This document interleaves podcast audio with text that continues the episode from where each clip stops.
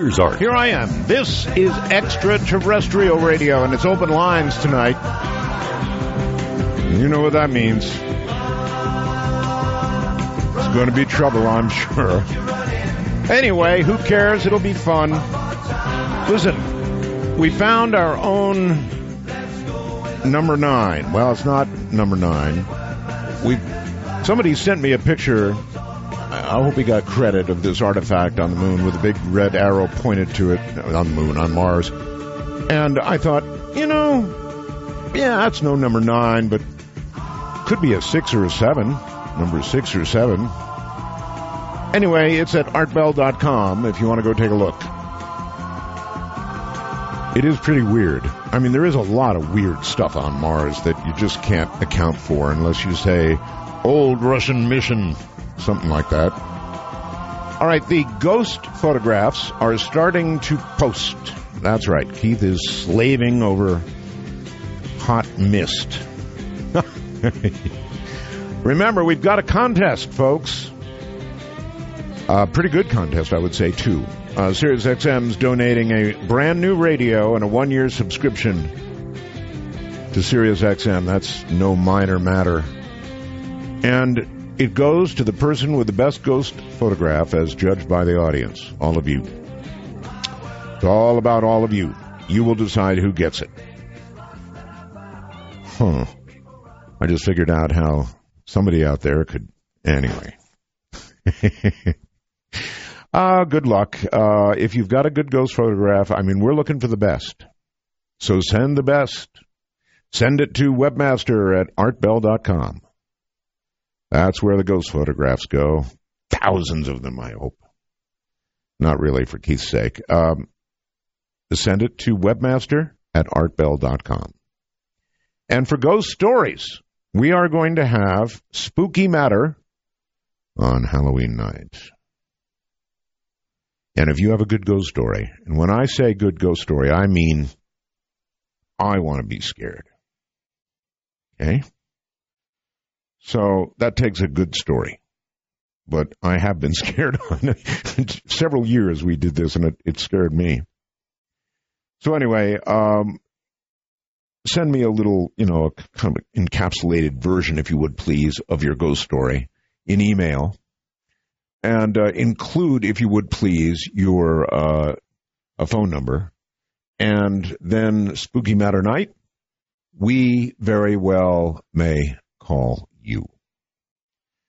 All right. Now, open lines. Here it is. Well, coming up. I, will I'll define it in just a moment. Let me get the rest of this in. I've got a couple of emails that have me concerned. This comes from Earl up in Montana. Art, I was driving through South Dakota yesterday on I 90 between Wall, Drug, and Rapid City when I started seeing dead cows and horses all over the north side of the interstate. I was driving west toward home. There were dead cattle lined up head to tail along the fence of the interstate like they were walking and all of a sudden just dropped dead. It was kind of like something from a disaster movie. I've been driving truck over 30 years and I've never seen a sight like it. They were also lying in groups dead, an amazing sight. Whew. I don't know, Earl. Um, first, I've heard of it. I know there was rough weather up there. Whether that had something to do with it or not, I don't know. But you're right. It's like seeing out of a movie. That's freaky. The nation's economy is on the line. President Obama and congressional leaders grouped inconclusively.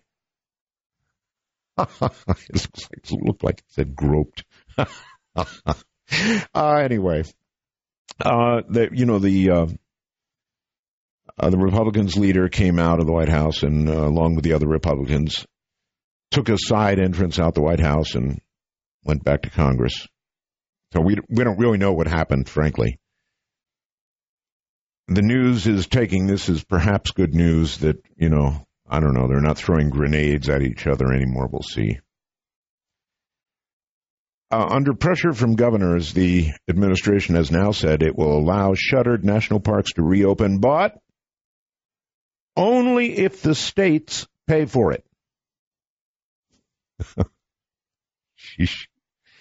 Oh, what a day we live in, huh? Uh, and then there's this, and I consider this to be a legitimate person who has emailed me. I checked out the name. That's why I consider it legitimate. Art, uh, please don't give my name, but I work for the FDIC. They floated a number of 20 banks failing per weekend if we go into default. I'd love to keep giving inside info uh, if you want art. But when I heard they expected 20 failures per weekend and possibly one of the too big to fail banks to fail, I almost felt like making a run myself. And there's more, and I, I won't include it now. I'm opening a channel of communication with this person, but it's it's really scary, is the word. Scary. They can't be crazy enough to let that happen. Uh, this is from the Anomalist. And by the way, that's the anomalist.com if you want to go and read more. Uh, Robert Hastings shares some of his impressive research on regarding the link between nuclear bases and UFO interference, something I should have asked about last night. You know what? Darn it. Uh, with a collection of interviews uh, with launch officers, and there are launch officers who have witnessed firsthand UFO encounters, indicating a disturbing level of interest in our nuclear power and weaponry. That's a partial read. You can read the rest of it. All right, so here's the deal. Open lines defined. Open lines uh, means open, unscreened lines. That's what I'm about to open up to. There'll be nobody screening you, not that they normally do anyway. When we have a guest here, we screen for now your name because that way I can call your name and you know it's you. And the fact that you have a legitimate question for the guest and that's it. So they're not really screened, it's just more of a setup. Now it's unscreened. And by that, here's what I mean. When you call, it will ring about 20 times. If I don't pick up during that 20 times, you're going to have to pick it up and try again. We have many, many, many lines. So if you're ringing, you've got a shot. Now, what I'm looking for tonight is anything. Anything goes. I don't care. If you're a time traveler, by all means, I want you to call in. Sounds crazy, right, time travelers? Not so crazy, actually. If there are time travelers, the big question is then where are they? And the answer to that question could well be well, they're here, and, you know, they're not about to walk into the eh, New York Times and throw down proof that they're a time traveler just doesn't work that way. You'd be in you'd be in big trouble. Big, big trouble. Probably never make it out alive. So I understand that they could be in our timeline and not exactly really vocal about it. I wouldn't be. God, I'd love it to be true. That there really would be time travelers. That time travel really would eventually be possible. Or if you think you're the Antichrist, I certainly want to hear from you. Uh, vampire zombies, or just plain old peoples, humans. Whatever's on your mind is fair game. The numbers are simple. I love our number. It is so simple 855 real UFO. Now, set your mind at rest. It is a free call. We pay. 855 real UFO. Uh, or if you need the conversion number, it's 855 732 5836. Whatever. It's a really, really cool number. Here we go. Expect the unexpected. This is Dark Matter, and you are on the air. Yeah. Hello there. Oh, I know. I. I know what we're going to have tonight. Um, everybody has to turn their radio down as soon as they get on the air. That's very important. Okay, is it me? It, it, you- that's see. That's why. Yes, uh, it is you. It is. Um, I got a question. Is uh, the one guest you had on your radio show, Linda Moulton Howe? Yes. I didn't get a chance to catch her website that she has all her information on Um. you- Let me think. because it kind of um, y'all were talking about Bigfoots. Right. We were talking about Bigfoot. Yes. Yeah, and uh, I got. I'm sorry. I can't give it to you offhand. I, I'll get it for you. Somebody will. Uh, okay, well you can just uh, do it send- on the air or whatever. they'll but send it in a wormhole. Okay, I appreciate it. All right, thanks, sir. Uh, That's all you need. yes, it. A website. Okay. All right. Well, that was easy. Somebody uh, send it to me in the wormhole. I'm trying to think of it. I've heard it a million times, and it just won't come. You'll get old. You'll see. Uh, hello there, Dark Matter. You're on the air. Hi, this is uh, Benjamin Barron. It is who? Benjamin. Benjamin. How you doing? All right. Um, I uh, ain't used to listen to you. I've been catching a few of your shows, and I've been kind of getting interested in your show lately. Me too. Um, I was listening yesterday, and I was hearing you guys talking about uh, uh nuclear power and, and energy stuff like that. That, that's correct. Yes. And I was kind of wondering, um, how much energy does like a lightning strike produce? Um, it it produces uh, a a very very great deal of energy. Uh, however, capturing it and storing it, if that's what you have in mind, is it. Is not so easy. Uh, very high voltage, very high current um, will kill you uh, quite quickly if it if it gets you. But uh, there's no reasonable way. Well, there's a reasonable way to get it, but not store it. That's the problem. All right. I was, you know, driving by all those uh, uh, wind turbines that you see them putting out there in the, in the Midwest out there.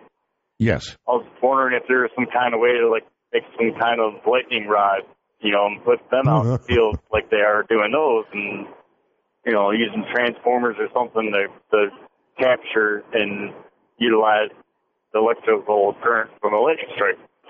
I think it is a very cool idea. Look, number one, uh, I don't think you want to use them as lightning rods, although you could have a lightning rod on them, and I'm sure they do have lightning rods on them. Uh, they're not in favor of the wind jennies getting hit because if the wind jennies get hit, there's a lot of sensitive electronics inside, and so you you don't want that.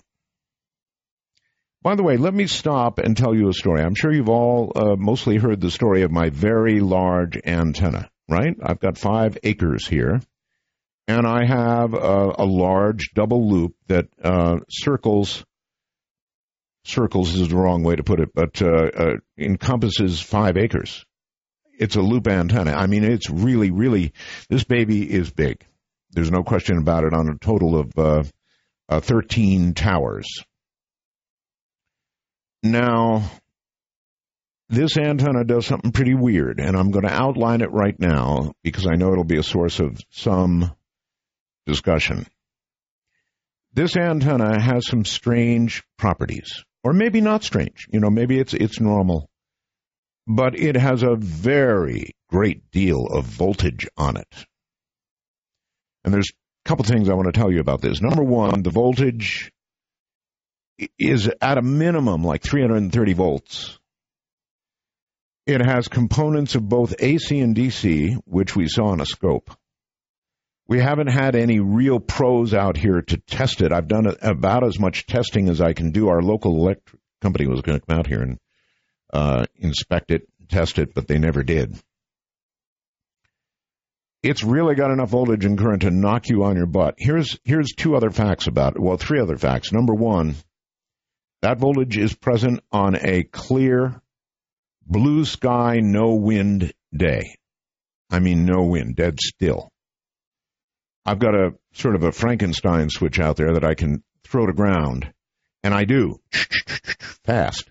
So you you would think there'd be a rise time for that voltage, but there isn't. It's there instantly. You can draw a like quarter inch spark every time you close it to ground. And and I mean even in rapid fashion. So the rise time is awfully quick. So that's pretty weird, right? Then people said, well, it might be coupling from your local electric lines. I thought, well, that was a reasonable suggestion. So we tested it when we had a power failure. The voltage was still there. In fact, frankly, I view the voltage as more of a bother than anything else, but of course it has possibilities. I have something that takes it to ground uh, and I did that after I lost about two or three very expensive radios. Well, three, actually. Very expensive. And um, so I have a special apparatus that, uh, that takes it to ground with a choke and some other stuff. Goes to ground. Safely discharged to ground. It's an awesome antenna. Then there's one other thing. And you might want to explain this to me, and I, I probably, it's bad luck for me to be saying this right now but bear in mind, I have 13 towers out there. The, uh, the center tower that I feed is 100 feet, better than 100 feet high. The others are, I think, 76 feet each.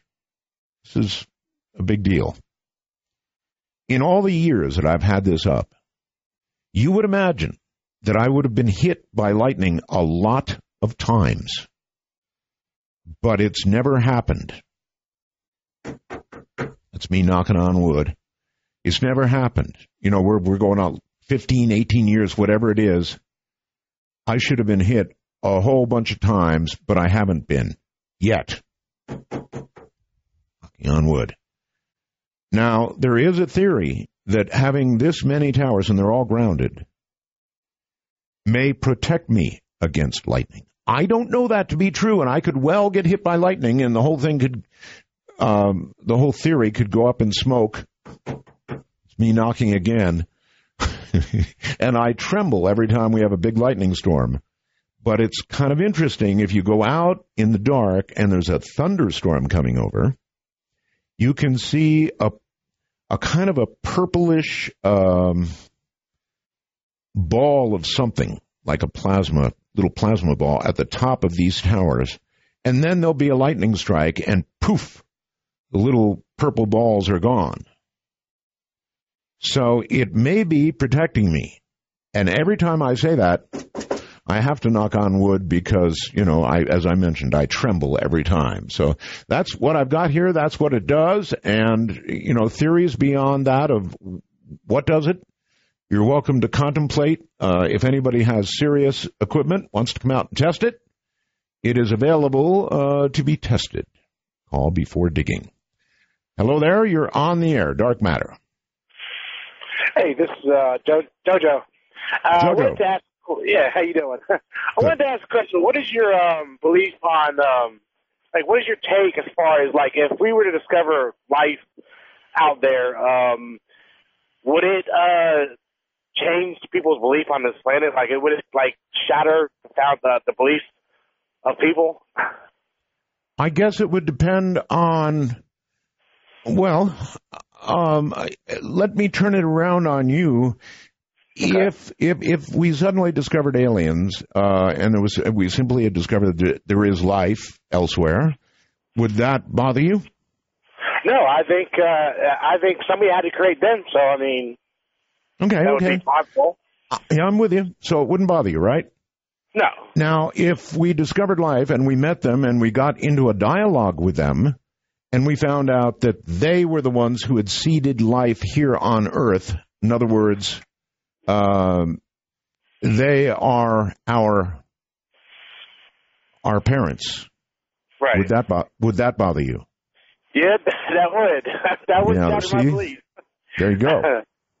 well, There you I go. appreciate I- it, man. I, I've been a big fan of your show for a very long time. So Thank you very much for the call and take care. Yes, I think that's the way it would go for the majority of people. Aliens, well, okay. If they come down holding the Bible and saying, we too believe in God, okay, aliens, no problem. If they come down and say, look, you were seated here just like we were by the Type 3 civilization, three stars uh, to the right, then there'd be trouble. Big, big trouble. Hello there, uh, Dark Matter, and you are on the air. Hello, my name's Larry. I'm calling from northwestern Minnesota. Thank you. How you. you doing, Larry? Good. I've been a long time listener, and this is my first time I've ever been able to get through to you. And I have a special request that uh, of a guest that I would like you to interview and have on your show.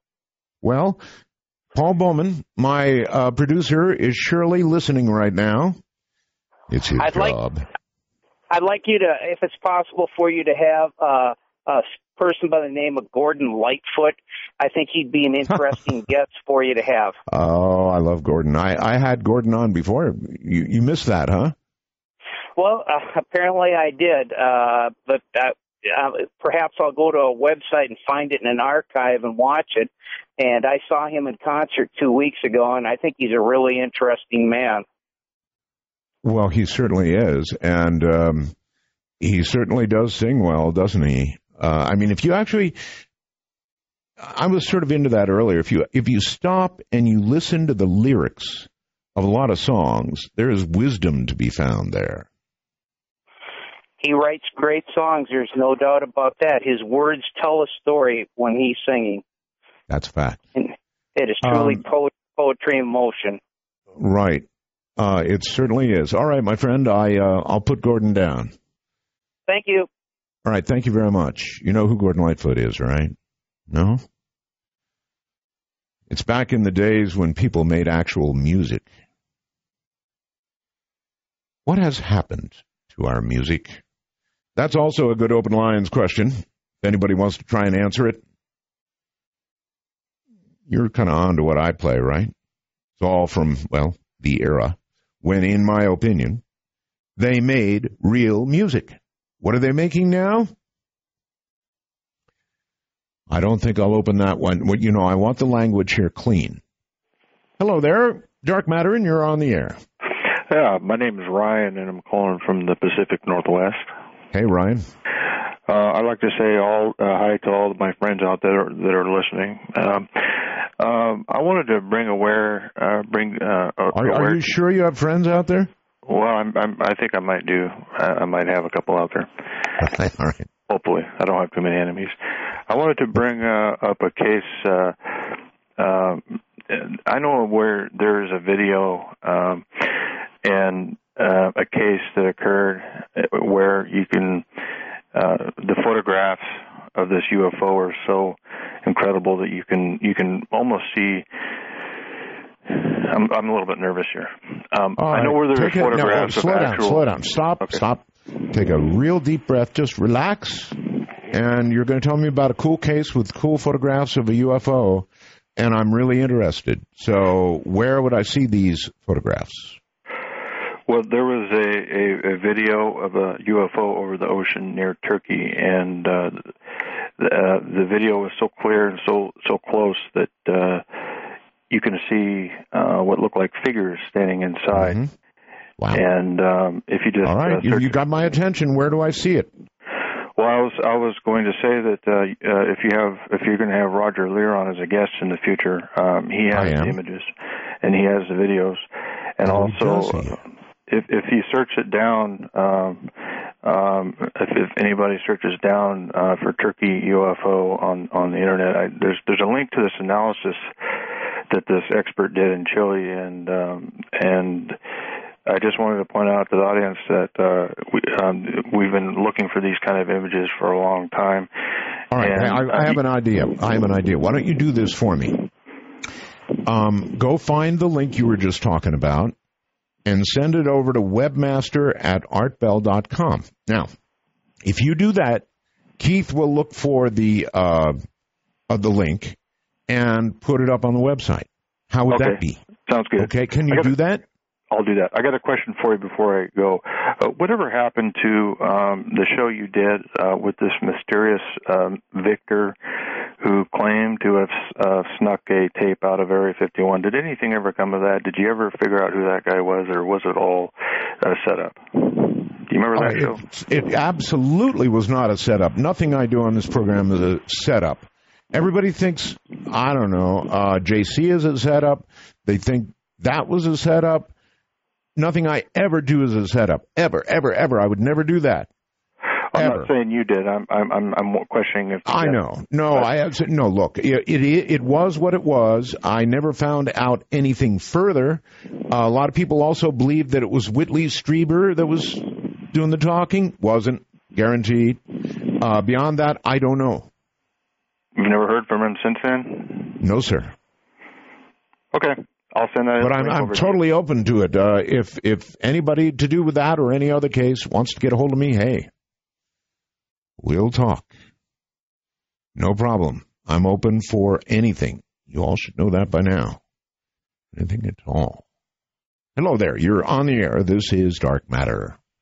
Uh, Art, Yes. uh, welcome back. Thank you. wonderful to hear you again. I'm Anne Marie from New York City, All right.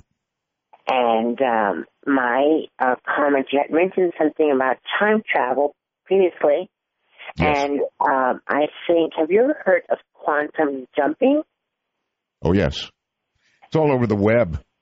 Yes, it is. But Quantum um, jumping. I'm wondering, since you had mentioned um, your taste in music, which I can relate to because we're of the same generation, that uh, perhaps as music evolves, we're actually doing the process of quantum jumping because we find ourselves in this very peculiar uh, sounding uh, kind of music these days, and um, to try to figure it out is beyond me. But um.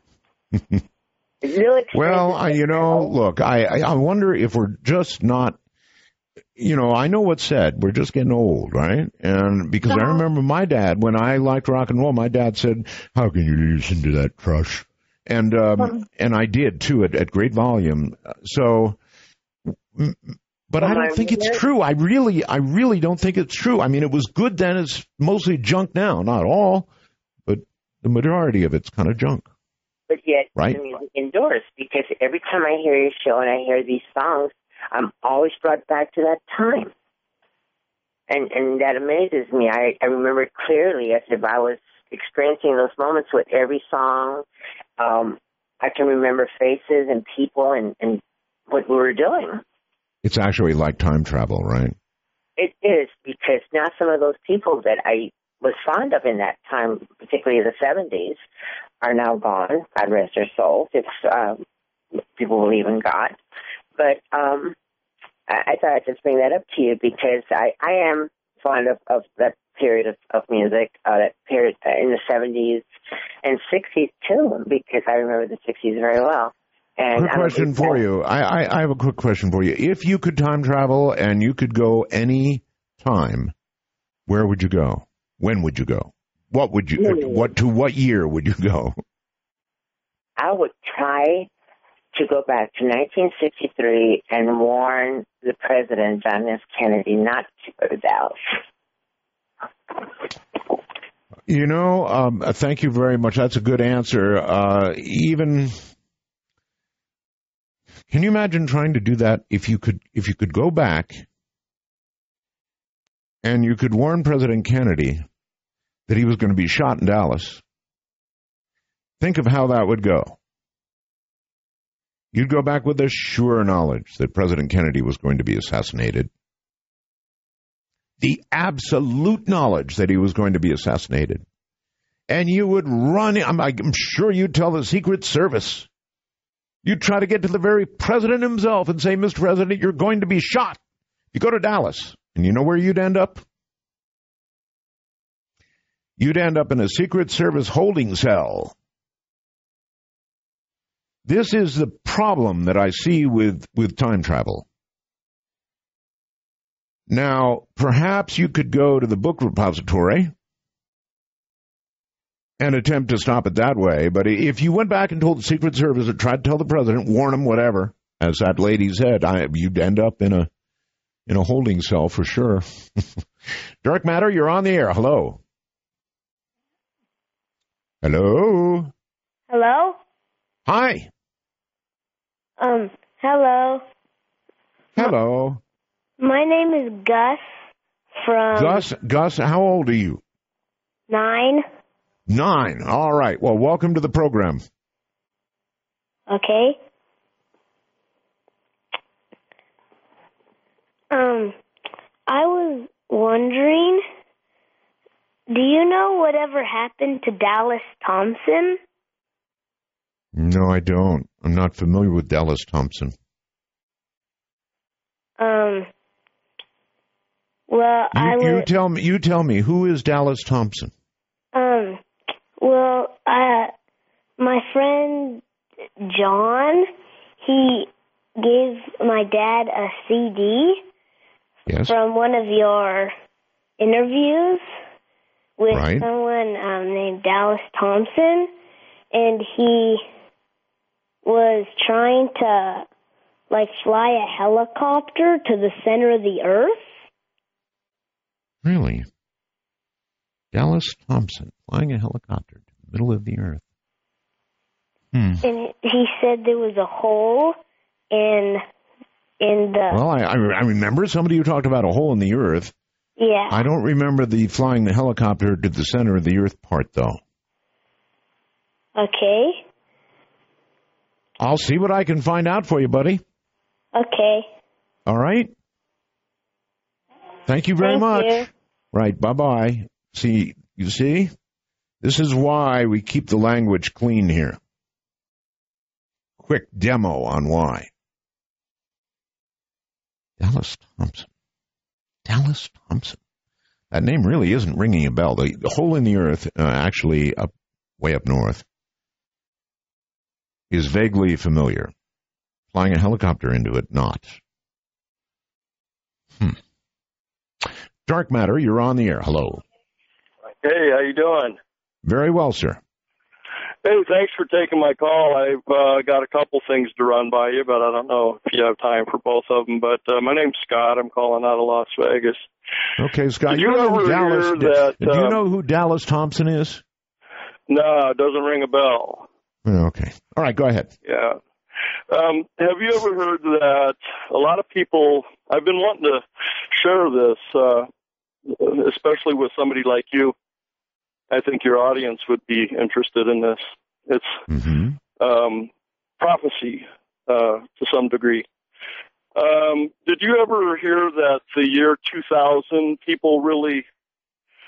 Uh, there's a lot of people that believe that the year 2000 wasn't the year 2000. That that I've heard that. Yes. The year, Yes. the year 2001 was I've actually the year. Yeah, because of a calendar mix-up or something to that nature. I had Right. heard that. Also, I had heard um, that uh, Christ wasn't born in September. He was born in or uh, December. He was born in September, uh, which makes sense because he was in the womb in December and Christ was on earth essentially in December. So you see the light and it may have taken him nine months to get there, the wise men and all that. Mhm. Uh, so, and I heard that he was born uh, in September, and uh, it's my personal belief that uh, the real Christmas, the real birthday of Jesus Christ, is September 11th, and it was 2,000 years to the day that 9/11 happened. Uh, And this conflict will go on, in my opinion, for 33 years, paralleling uh, Christ's teaching and Christ's life.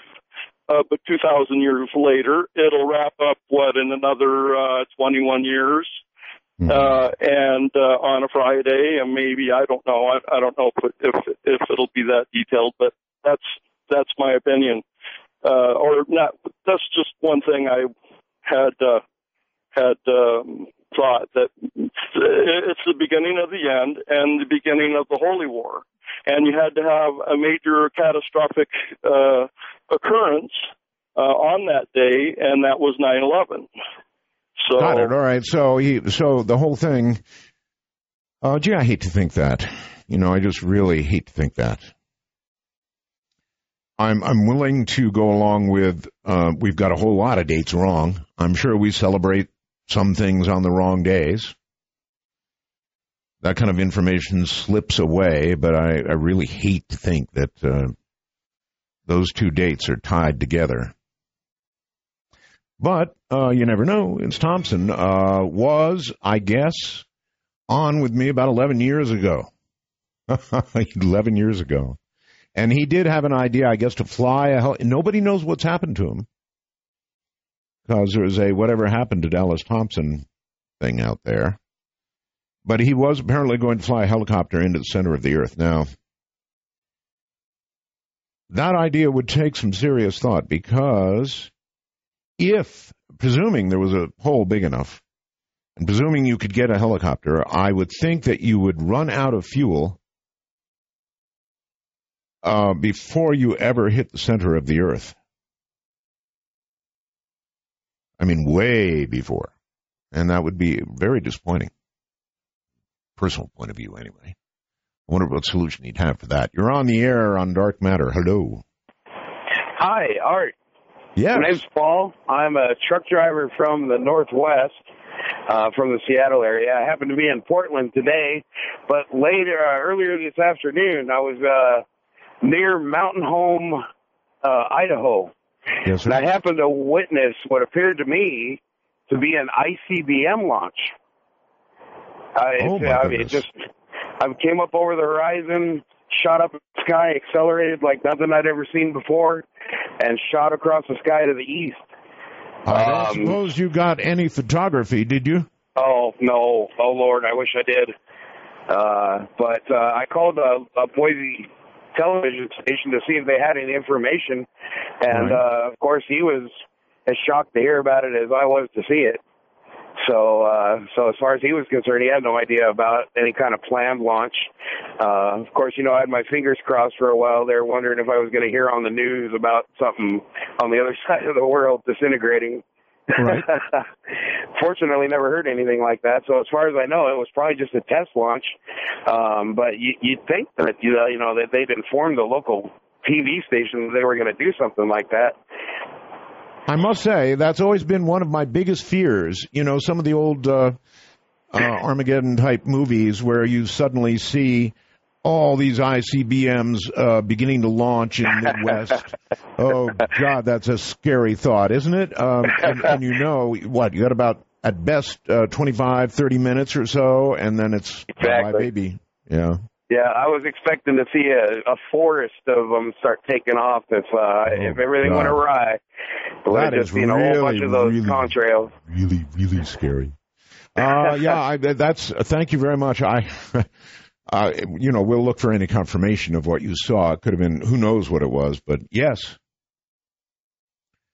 those movies where you expect to see them just sprouting out of the earth suddenly, and you know that in I don't know 20, 30 minutes it's all over. I think over the pole that's about as long as it would take, right? That's what we all live with. Uh, we were talking about that a little bit with yesterday's guest. But we all had to live with that. The possibility that at any moment it could all be over. And there were moments where, well, I was in the Air Force uh, at Amarillo Air Force Base, and I remember picking up the DEFCON phone when they raised the DEFCON level uh, over the Cuban crisis. I was a young airman, and I picked up the, de- you know, there was a DEFCON phone at every facility, and I picked it up, and I think all the blood drained out of my face. It was pretty freaky. Hi there, Dark Matter. You're on the air. Yes, uh, Turn turn your radio off, please. I just did. Hello. yeah, I just did. Okay, you're you're on a speakerphone or something. I can't understand what you're saying. Oh no. Okay. Oh yes, no, no speakerphones. All right, hold on a minute. I'm hanging. Cell phones we have to live with these days, but speakerphones on cell phones, oh no. Yeah. Can you hear me now, though? Oh, that's so much better. Yes. Okay. All right. Well, this will do. All right. Well, first of all, I just want to say that I've been listening to you off and on for years. 54 years old. And I even remember listening to you when I was in high school, late at night, uh, trying to find you on the AM dial, going back and forth one one station would finally go out, and I'd have to find you on another station, and I'd listen to half of you uh, part of the time, and then and then when that was over, I'd have to find another station to part that I missed earlier. Ah, the good old days. Yeah, Bad old days, actually. were. Yeah, they really were. Just a couple of things. Um, uh, would like to hear something on the um, shroud sometime. I, I've heard something here oh a few months ago. They Shroud got of some new, yeah, that they've got Uh-huh. some new stuff about it. I I don't know anything about it, but uh, just something that I remember picking up on the radio that they've got some new stuff, and I'd like to kind of hear something about that. I believe the provenance of that is is still in question, right? They're not sure. and uh, seems to indicate that it might not be at all. So See, there you. it'd Yeah, just be kind of yeah, just kind of interesting. And I'd also like to hear some stuff about uh, what the Catholics um, have been saying about the aliens and their um, uh, all their work that they've done with um, astronomy. Okay, uh, the Catholics have been um, very open, actually. A lot of cardinals have had things to say, bishops, about the possi- possibility of aliens. I, I must say, if I could time travel, I would surely, my, my visit would be, um, I guess, to the birth of Christ. I would, um, I'm not a particularly, as you all know, religious guy. I'm, I'm just not. But given a choice of places to go, that's where I'd go. I, I would want to see it with my own eyes, wouldn't you? The whole thing. Follow it for as long as I could. Right on through the early years and as he became a carpenter and see it for myself. Witness some of the miracles. Wouldn't that be something? Dark Matter, you're on the air. Hello. Yes, Art. Many Roswells, Tetra Roswells, and uh, 51s from BellGab. I have a couple of spooky stories for you. All right. Um, when I was a kid, about 13 or 14, uh, me and a couple of friends were laying in our, our living room watching a couple of scary movies. And uh, there was a big lightning storm outside. And a big crash happened outside. And in come this big flowing ball that came through the front room window, across our heads, and dissipated on the back wall. Ball lightning? Might be. It was pretty freaky. I, I take it nobody jumped up and tried to grab it. Uh, no, we were too uh, in awe of it to uh, do it. Good choice. Yes, and also uh, when I was a kid, about one, uh, we lived in a house over on the south side of town, and One year old? when, yes, one year old. You remember when you were one? I don't remember, but I was told by my Oh. parents. I see. Okay. Yeah. So, um, the uh, the gas on the stove would turn on at random times during the evening, and the toilets would flush at random times, and nobody was in the bathroom. And uh, there was a room upstairs that it could be ho- cold as hell outside, and it'd be warm, like 90 degrees. And uh, when it was warm outside, it would be cold as heck in that room. Well, that's pretty weird. Uh, Yeah. I'm afraid that if, you know, my gas was coming on by itself, I'd be thinking somebody was trying to do me in. yeah, that'd be a pretty good assumption. But my uh, my my dad and my mom went to Illinois to get some holy water for my very Catholic great grandmother. Oh, really? Yes, and they brought it back to the house. And my grandma on my mom's side took the holy water upstairs and sprinkled on the, sprinkled it on the door frame and said, "If there's any evil spirits in this house, get out." Did it And the door and the door frame shook. I, you know, it would have been so cool to see that. Uh, thank you very much. Uh, you know, on video or something. Usually, it's a person in the throes of uh, of being occupied by an evil entity of some sort, and it's usually sort of tossed by the priest, right? When it touches somebody with the devil in there. You're on the air. This is Dark Matter. Hello. Hello, hello. No, you're not. They they got shy and uh, we just missed them. Is what happened. Hello, you're on the air. Dark Matter. Hi, Art. Uh, Manny Roswell to you. Thank you. Uh, my question is, um, is there any update or any word about Mel's Hole? Um, no, none whatsoever. Um, I've got word out, uh, and we're checking. Um, you know, and we're we're sort of checking all the way to Australia because if he's around, that's where he's going to be. So I can't give you any updates. Okay. Uh, another question: uh, Have you ever, have you, or would you ever interview Travis Walton? And what do you think about his story? I have interviewed Travis extensively, and I think uh, it's a very compelling story, extremely compelling, and I think he's telling the truth. And so the story is what it is. And I, yes, I've interviewed him, uh, full show interviews. Oh, that'd be great. I'll have to look that up. Um, and one more thing: have, Are you familiar with the psychic Sylvia Browne? Of course, yes. Would you ever interview, interview her? You know, I might. I'm not really big on psychics. Um, okay. You know, it's so subjective. Um, I, I would like to believe in psychics. I've known a couple that were pretty darn good, but I don't know. Uh, you know, for the most part, mm-hmm. it's it's subjective, and I sort of stay away from it. Understood. Understood. Okay. All right. Okay. Yeah, Thank I appreciate everything you're doing, Art. Thank you. Okay. Thank you, All my right. friend, and, and take care. You know, I guess that said it the way I want to say it. It is sort of subjective. Um, you know, anybody can sort of say they're a psychic. And separating the wheat from the chaff is really a job when it comes to that. You're on the air with Dark Matter and Art Bell. Hi.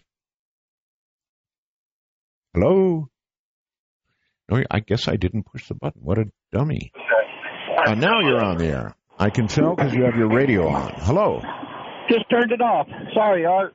All Good right, no, that's quite all right. Uh, everybody's going to have the radio on. I know. That's okay. I'm just calling about uh, there, there was a, a caves in the Midwest that you reported on years ago that they found That's like right. Egyptian artifacts. Whatever, whatever become of that? I don't know. People are going to ask me these questions, and I, I I'm sorry I can't say. Well, you know, they're they're in a museum now, and you can see them. I don't know. I don't know. It's not a good, satisfying answer, but it's the only one I have. Okay, Art. Thank you, sir. Uh, you're very welcome, and uh, and take care. There's going to be a lot of that, and a lot of times I'm going to say I don't know because I don't know. But yes, there were caves in the Midwest that people were exploring, and they were finding fascinating things in them. But beyond that, no. Dark matter, and you're on the air. Hello. Hi, Art. Infinite Roswells and 51s to you from the Thank vaguely lovable at BellGab. Vaguely lovable, yes. Hi, I'm I'm Andy from uh, Melbourne, Australia. And um, Oh, wait, a- wait, wait a minute, Andy. You're calling Yes. from Australia? I certainly am. Melbourne. Wow, welcome. Thank you, thank you. I've been a long time fan, but I've already said that in my Roswells. Um, Uh, how's how's Australia? oh, Australia is beautiful. I love it here. Um, I I, can, I would imagine so. I've never been to Australia. It's and I've been to most of the world, but I've never and I really really want to come to Australia. Well, you're always welcome, and there's always a, a spare bedroom on my, my place. Wonderful, thank you. what I was calling about is I've got two questions. One's a, one's a follow up for the first question. I just want to know who owns the back catalogue of all your old shows, and I'm pretty sure I know the answer to that. Oh, it's Premiere Radio. Yeah, yeah. And is there any chance that you would be able to um, get that get that back in any way? Whatsoever. No, no way. No way. No In way? fact, uh, they won't even stop playing my Saturday show. If they keep playing my Saturday show, I'm gonna, I'm gonna sort of keep, I'm gonna send them email and email and email until they tag it with for modern, up to date material. Please tune to Sirius XM 109 after the Saturday show. You know. I would actually love it if you had a 24/7 Art Bell channel on uh, Sirius, where you played your live shows, a mix of the old shows. I think it would be Wow. great. One never knows, and if I'm here long enough, we'll have lots of new old shows. Ah, definitely, definitely. Well, I'm loving it. I'm loving the new show. I love your old shows. Thank you very much for coming back. Well, thank you very much for calling, and uh, well, take care down there. Thank you very much. Mm-hmm. Tasty Australian. It's really cool. We have listeners all over the world. Um, the odds of your getting through, unless we had some special number to call. You know, I'll I'll check during a break. I wonder if we have some special number where, for example, I could have people outside the country call, or time travelers. If I want time travelers, I, I would like to have a special line because there are zillions of you out there. So, hmm. Okay, Dark Matter, you're on the air. Hi. Hi, Art. Uh, Todd here, phoning from Canada. Hi, Todd.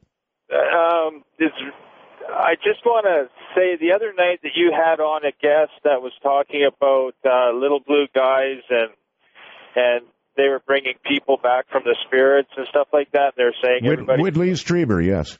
Yeah. Well, that that got me thinking back to when I was younger. A friend of mine, he died, and the day that we buried him that night, he came to me in my sleep and he says, "Same thing. I'm fine. Everything is good. Don't worry about me." And Well, all right, you've got to wonder. I, I certainly wonder, and that is, y- you know, I, I, I kind of understand. In your sleep, he came to you, but you've got to wonder: is it your mind, or did he really come to you? I mean, you're going to miss him. You're going to be grieving, and your mind is going to want to do something about that grief. So somebody could make a case that that's why you had the dream, or you could make the case that in fact he did come to you in in your dreams and and said that. What do you think? I, I, you're yes, you probably have both points are very good, but it's a very. As soon as I heard him talking that night, that came back to me right away, and I'm going, "Oh my, that sounds so familiar." Sure. I, I've got a quick question for you. Yes. Uh, do you, when you hear the phrase "tasty Canadian," do you pound the table and get upset? No. Okay. No, all. I, I, what, what do you mean by that? Well, uh, actually, it goes back a long, long way to. Uh, we were joking about a war between Canada and the U.S. We were t- joking about uh, uh, uh, aliens, and you know, we got to talking about who would be tasty, and I don't know, tasty Canadian came up somehow or another, and you know, I just I was wondering if it was horribly offensive to you, or I mean, it's it's a sort of a lovable kind of a lovable term. No, sure. You know, as Canadians, we're pretty peaceful people, so. I do, and you are, sir. thank you, thank you very much. Yes, very, very uh, easygoing people. Uh, almost sometimes uh, too easygoing. Uh, interviewing Canadians is always interesting because they're sort of, um, I'm not sure what the right word for it is, but very matter of fact and uh, very interesting people. Canadians. Hello there, Dark Matter. You're on the air. Hey, how we doing? We are fine. Are you a doctor? No, I am not a doctor. Okay. I was They, they always calling, say, "How are we today?" Uh, I was actually calling about a uh, a medical thing that happened to me that was quite interesting. Okay, Dennis I, uh, say that too. By the way, all right. Medical. What happened? Well, I was having some shoulder pain, and I went to the local hospital, and uh, they were going to give me an MRI to check it out, see if I tore anything in my shoulder. And they asked me if I work with metal or anything before you do an MRI, and I said, "Yeah, I'm a I'm a pipe fitter welder." And they said, "Well, we'll have to do an X-ray first. So right. they X-ray up around my head, my shoulder area, and they said, "Oh, you have a piece of metal, piece of metal in your shoulder." I didn't think I, I didn't think anything of it, and I said, "Well, maybe you know, you know, something gets under the skin." In my profession, you bump into sharp metal, could happen. So uh, they said, "Well, we can't remove it. We, people with this and you know this stuff, metal in the shoulder or something like that, we're going to send you to a bigger hospital up in Boston. So they do. I go in there thinking they just got pull a shot of metal out. You know, I'm thinking, is it a bigger operation or something? And, yeah, they just numbed up the area, and he pulls out this metal, and I take a look, and it's like a little shiny cylinder tube, like stainless steel. And I Wow. asked to look at it, and before I could, you know, the doctor just walks out of the room with it, and you know, told the nurse to patch me up, which was basically a band aid, and it wasn't really a, much of a procedure. And then I asked them if I could see the piece of metal, and they said, "Oh, we already got rid of it." And it was Oh, I and then I go back.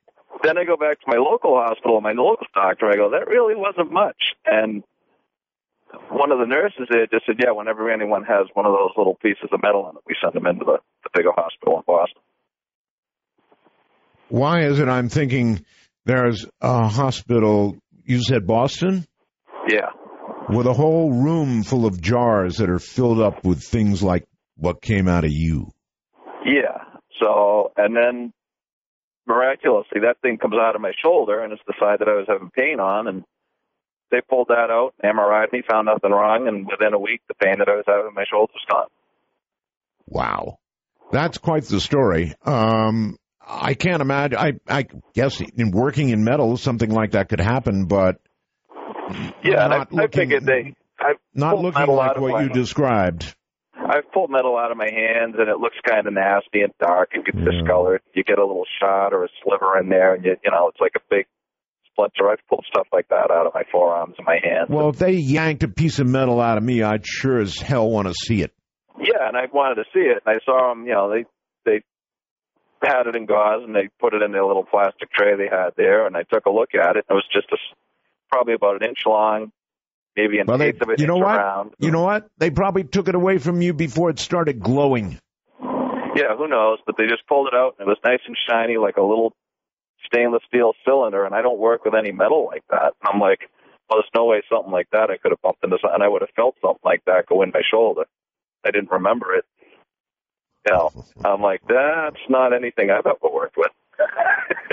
Oh, And, that's uh, wild. That's a wild and they story, just my they friend. just just threw it in the dish and walked away with it. And I said, hey, can I see that piece of metal? And they were like, oh, we already got rid of it. All right. Thank you very much. No way. No way I'd so want to see it. In fact, not only would I want to see it, I'd want to keep it. I'd want it in my own little jar. Thinking the worst, I think of a room there in Boston full of little jars, full of little things like you just gave up. You're on the air, Dark Matter. Hi. All right, I have a question for you. Good. How did you get so into radio? Did you build kits? Did you take apart old radios? Did you read schematics? How did you get so hands on with radio? all of the above. Um, from the time I could um, go around the neighborhood and collect, ra- I did this actually. I'm not proud of it, but I, I went around the neighborhood collecting old radios for um, a charity that really did not exist. Um, I was very young, you know, and statutes long past, and I would take them apart and build stuff. And so, yeah, that's how it happened. And all my life, I've never done anything but radio. That's fantastic. Um, okay, well, thanks uh, for that. And I just wanted to say I'm a long time listener. I heard about your return from Bell Gab. However, Oh, I think it was very gracious of George to announce your return during his own broadcast.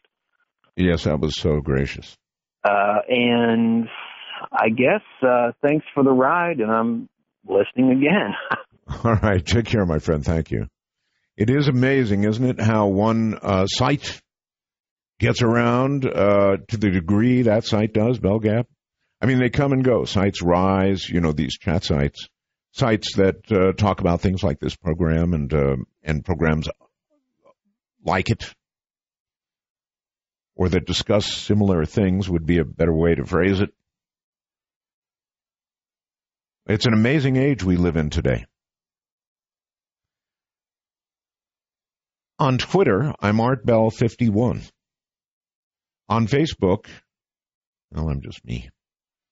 But you have to be on these things today. Although I, I, I admit to enjoying it. You know, I've got an iPhone 5 strapped right here to my hip. And it's a, a world that's kind of a lot of fun. You know, for a techie, it's a lot of fun. Uh, I made a request during the break for a special line, and we do have a couple, frankly, but we can't give them out because they'd be abused, and we need them for, well, you know, guests, things like that. So those numbers we can't give out, but we can probably request and get another line, and I hereby make that request. So far, SiriusXM has virtually done everything I've asked for. Now I'm asking for a special line so that in the future, if we want time travelers only, if we want overseas callers only, uh, we'll get it. And we can do that by having a special line for nothing else but that. So uh, tonight's show proves that uh, uh, that that we need that, and I think that should be enough. What do you think? Here we go. Dark Matter, you're on the air. Hi. Hey, Art. Hello. Yes. Hey. Ros- hey, Roswell's, man. Thank you. Um, yes, I'm, I'm actually I just went through Roswell about an hour and a half ago. I'm a truck driver. All I just right. wanted to make yeah, I, I, I just want to make a point that uh, the uh, all those dead cattle up in South Dakota, they had a Yes, sir. freak snowstorm up there. I know they like had bad weather. Yeah, I know, but you you you would think though you would wouldn't you think that um you know I mean cattle are used to weathering storms, right? Well, you get that cold and that that much snow, they can't move around. They can't move around. They can't get any blood flowing. They can't get no blood flowing. They can't stay warm. They all huddle together, but they, they they do freeze. I mean that that happened in the out in the west a lot back back in the olden days. But I, the reason I called tonight, I'm one of them lucky people. I have seen a Bigfoot, a Sasquatch. Where? I was in New Mexico, going between Santa Rosa and Las Vegas. I was headed up the hill, and I come up over this hill. I'm a truck driver, and I come up over this hill, and I've got real good bright lights on my truck. But I saw that there's a white house on one side and a white barn on the other side, and both of them have these uh, outdoor lights. And I saw a shadow coming across the house there. And I thought, man, that's headed right for the road, you know. So the hair on the back of my head standing up right now it still freaks me out. But I saw this shadow coming across this house, and it got my attention because it was headed for the road. And sure enough, that dude walked right across the road right in front of me. Um, he's about probably a hundred yards in front of me when he walked All right, across. d- describe the dude. Well, he, he he's a big, tall guy. I don't know how tall. He's about eight foot, I guess. And there wasn't really a whole lot I could see. It was about three o'clock in the morning, and there- Was the dude covered with with hair? Yeah, it was it was real dark hair. Uh, you couldn't really see a lot. The the light didn't penetrate enough to see anything. I mean, you you could see the guy walking across the road.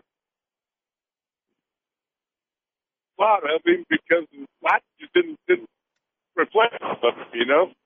I Okay, we're beginning to lose. I'm I'm sorry, we're beginning to lose you. Uh, so you you you got to look n- enough to know about eight feet tall and hairy. I guess he's gone. Uh, it's too bad. Cellular phones. There is uh, a movement on. I, I would like to say this about cellular phones. To increase bandwidth, and let me explain to you what that means. The first cell phone company that increases bandwidth and gets back to the kind of commercials where you can hear a pin drop and it really sounds good again is going to get my money. And I really mean that. The first cell phone company to come out with increased bandwidth, in other words, a good sounding phone, kind of like the old days, is going to get my money. And it's coming. I am told that there are major, some of the biggest cell phone companies that are now beginning to work on that very concept. Wouldn't you love to see those pin drop commercials again? Dark Matter, you're on the air. Hi. Hi, this is John. Uh, but they call me Earthquake. Okay, earthquake. I like that name. Well, I got it because um, my I'm a pilot, and when I was going through flight school, my instructor always told everyone that uh, he could always tell when I was doing my takeoffs and landings because his coffee mug would shake. I don't know if that's good, but but okay. Well, but anyway, I'm calling because this guy Dallas.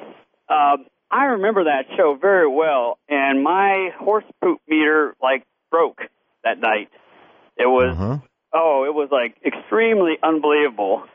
You you don't remember he you know you were like really like I'm I, I can't believe this guy is actually this stuff is coming out of his pie hole. You know, Well, maybe maybe it was not that memorable for me. Well, it was probably the the you had the most, I guess, patience that I've ever heard you you have with anybody. This guy was he was talking about you know using this this uh, fan you know jetpack to go you know down into this you know the the this hollow earth thing, and he's like he was I, I legally believe. It, blind. I believe. Listen, wasn't it at the North Pole? Yeah, and he was legally blind, and he said, "Oh, but but but I'll be able to see just fine when I get down in the in the center of the earth." And I'm like, "Oh, gee, Louise!" but uh, you don't remember that at all. I do. Uh, that I remembered it. It was at the North Pole. I I didn't remember the helicopter part. Well, it was like, well, they just actually flew the prototype uh, about six months ago. It's actually a fan, ducted fan jetpack. They call it a jetpack because it's jet, jets of air.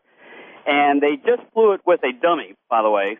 Um, a real dummy, not a, like a.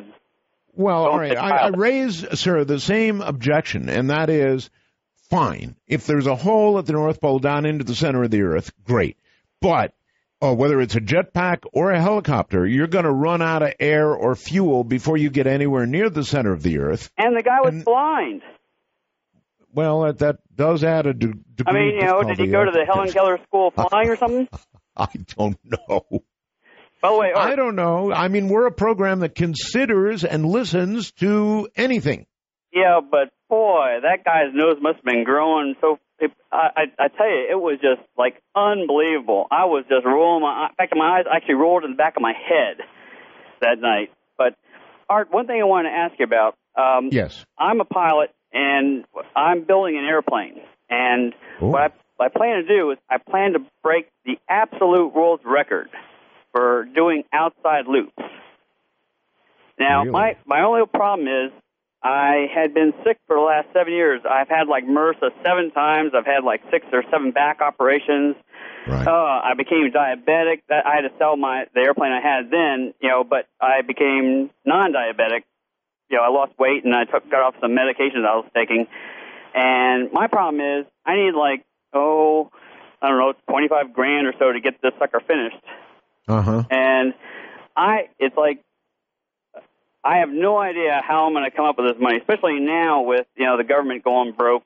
Geez, you know, I was even hoping to maybe, you know, talk to somebody about getting a grant or something. Uh, but you, do you have any idea how one could get an airplane finished in this world right now? Mm, no.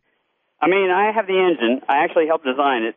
You know, the plane is going to be stressed for nine G's positive, six G's negative, and you know, I think I could do it. You know, the the woman who has the record, she did a 206 outside loops, but she had a husband who was a multi-millionaire. Listen, listen to me. If if if a guy with horns, kind of glowing red, came to you and said, "Look, son, I know you need 25 big ones uh, to build this plane. All I need is your signature down here at the bottom. It's this little soul thing, and uh, you sign this, and you get your money." I'm crazy, but I'm not stupid. But So uh, no deal, huh? But uh, no, no, no, nope. I, I will, I will, I will do a lot of things, but I won't sell mine or anyone else's soul.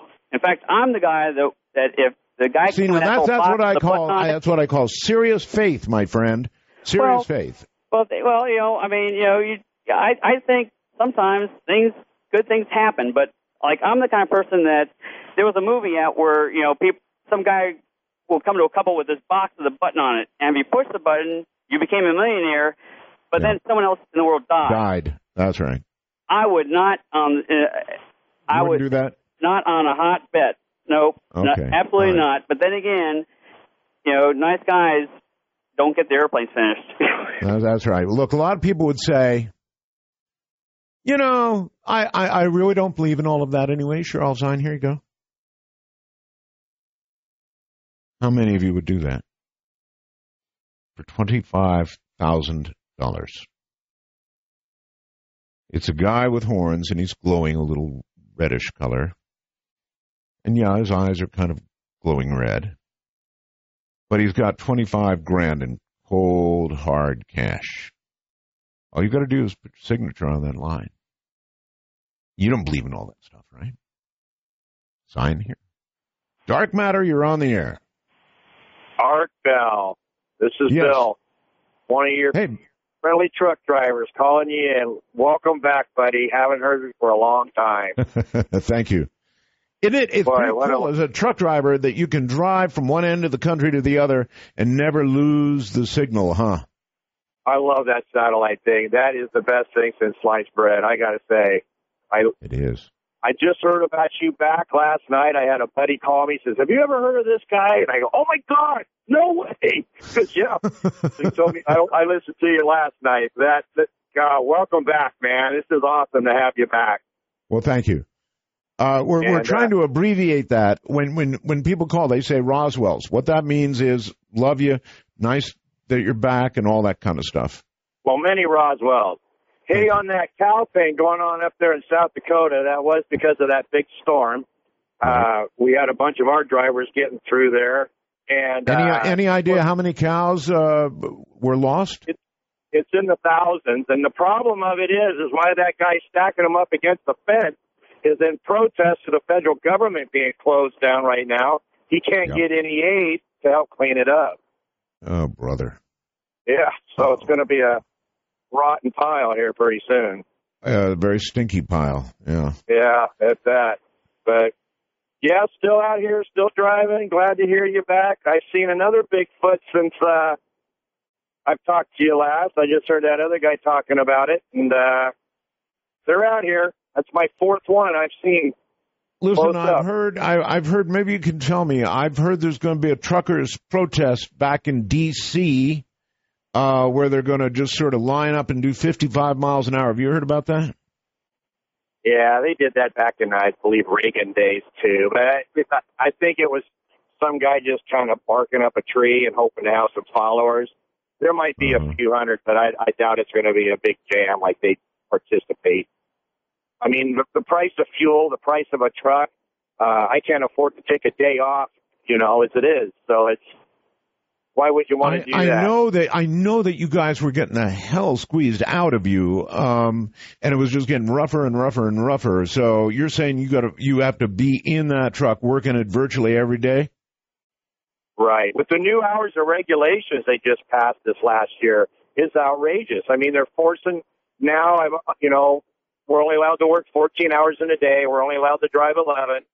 And anywhere any, in a consistent eight hour period, I have to take a 30 minute break. I'm forced to do that. And I, a, a 34 hour out would give me a 70 hour clock again because we work as a 70 and 8 hour clock with the company I work for, and I'm only allowed to do one of those every 168 hours, which is every Oh, I, I, I've got a question. I've got a question. Um, In the old days, uh, people used to bend the regulations. Truckers, you know, would uh, make up one log and make up another log and stuff like that. Is that still going on? It is, but in today's technology, those were called comic books, you know. Uh, We're running on electronic log books, and they're really neat because most of the law enforcement, when they ask you for your log book, you tell them what's in there on the dashboard of my truck. We're running an electronic onboard computer, and uh, they don't want to have nothing to do with it. They just look at it, oh, uh, that's interesting.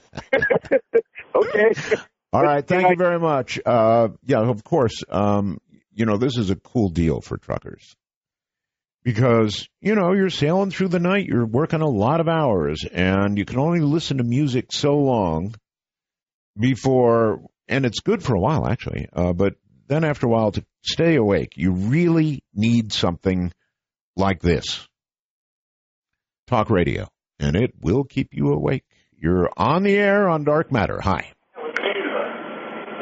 Roswell. Hello. Yes, thank you. I Turn, turn, turn, please. It's it's off. I have two words. John Titor. Um, sorry. John Titor. Yes. Um, do you think he was real or maybe uh, a Phil Hendricks? Oh, oh, you're talking about Teeter, the time traveler. Yeah, it's him. Teeter. I, I didn't get that for a second. Teeter. Sorry. Um, that's all right. Um, I don't know. I think he is probably the strongest case that we've had yet. You know, in, in terms of one who's been talking to us about this, I, I think he's the strongest. Um, now his thing was um, uh, different timelines every time he traveled back and Right. forth. So right. maybe his things didn't come through, or maybe didn't come true. But he, he kind of reminds me of Phil Hendrie from 2036. really? Okay. But no, I just thought you, you, your your thoughts on on John Titor. Well, I'd, I'd, I'd love to interview him. Tho- Those are my thoughts. You know, if he's out there and if he crosses this timeline, tell him Bell's on Sirius XM and wants to speak to him. Gosh, I would. I wish I had a. You know, I mean, the people who are on the lines right now really want to get through, right? So I can't really. It wouldn't be fair to have them hang up and then say time travelers only. That just wouldn't be fair. What we need is that special line, and we will work on it. How about that? You're on the air. This is Dark Matter. Art. Art Bell, it's wonderful to speak with you. Thank you. Many, many, many Roswells, many Rendlesham Forests, even. yeah, do you remember the magazine back in the 1980s called Omni Magazine? Of course, yes. Yes. Uh, I just want to tell you a little story about uh, what uh, an article they had about how to control your dreams.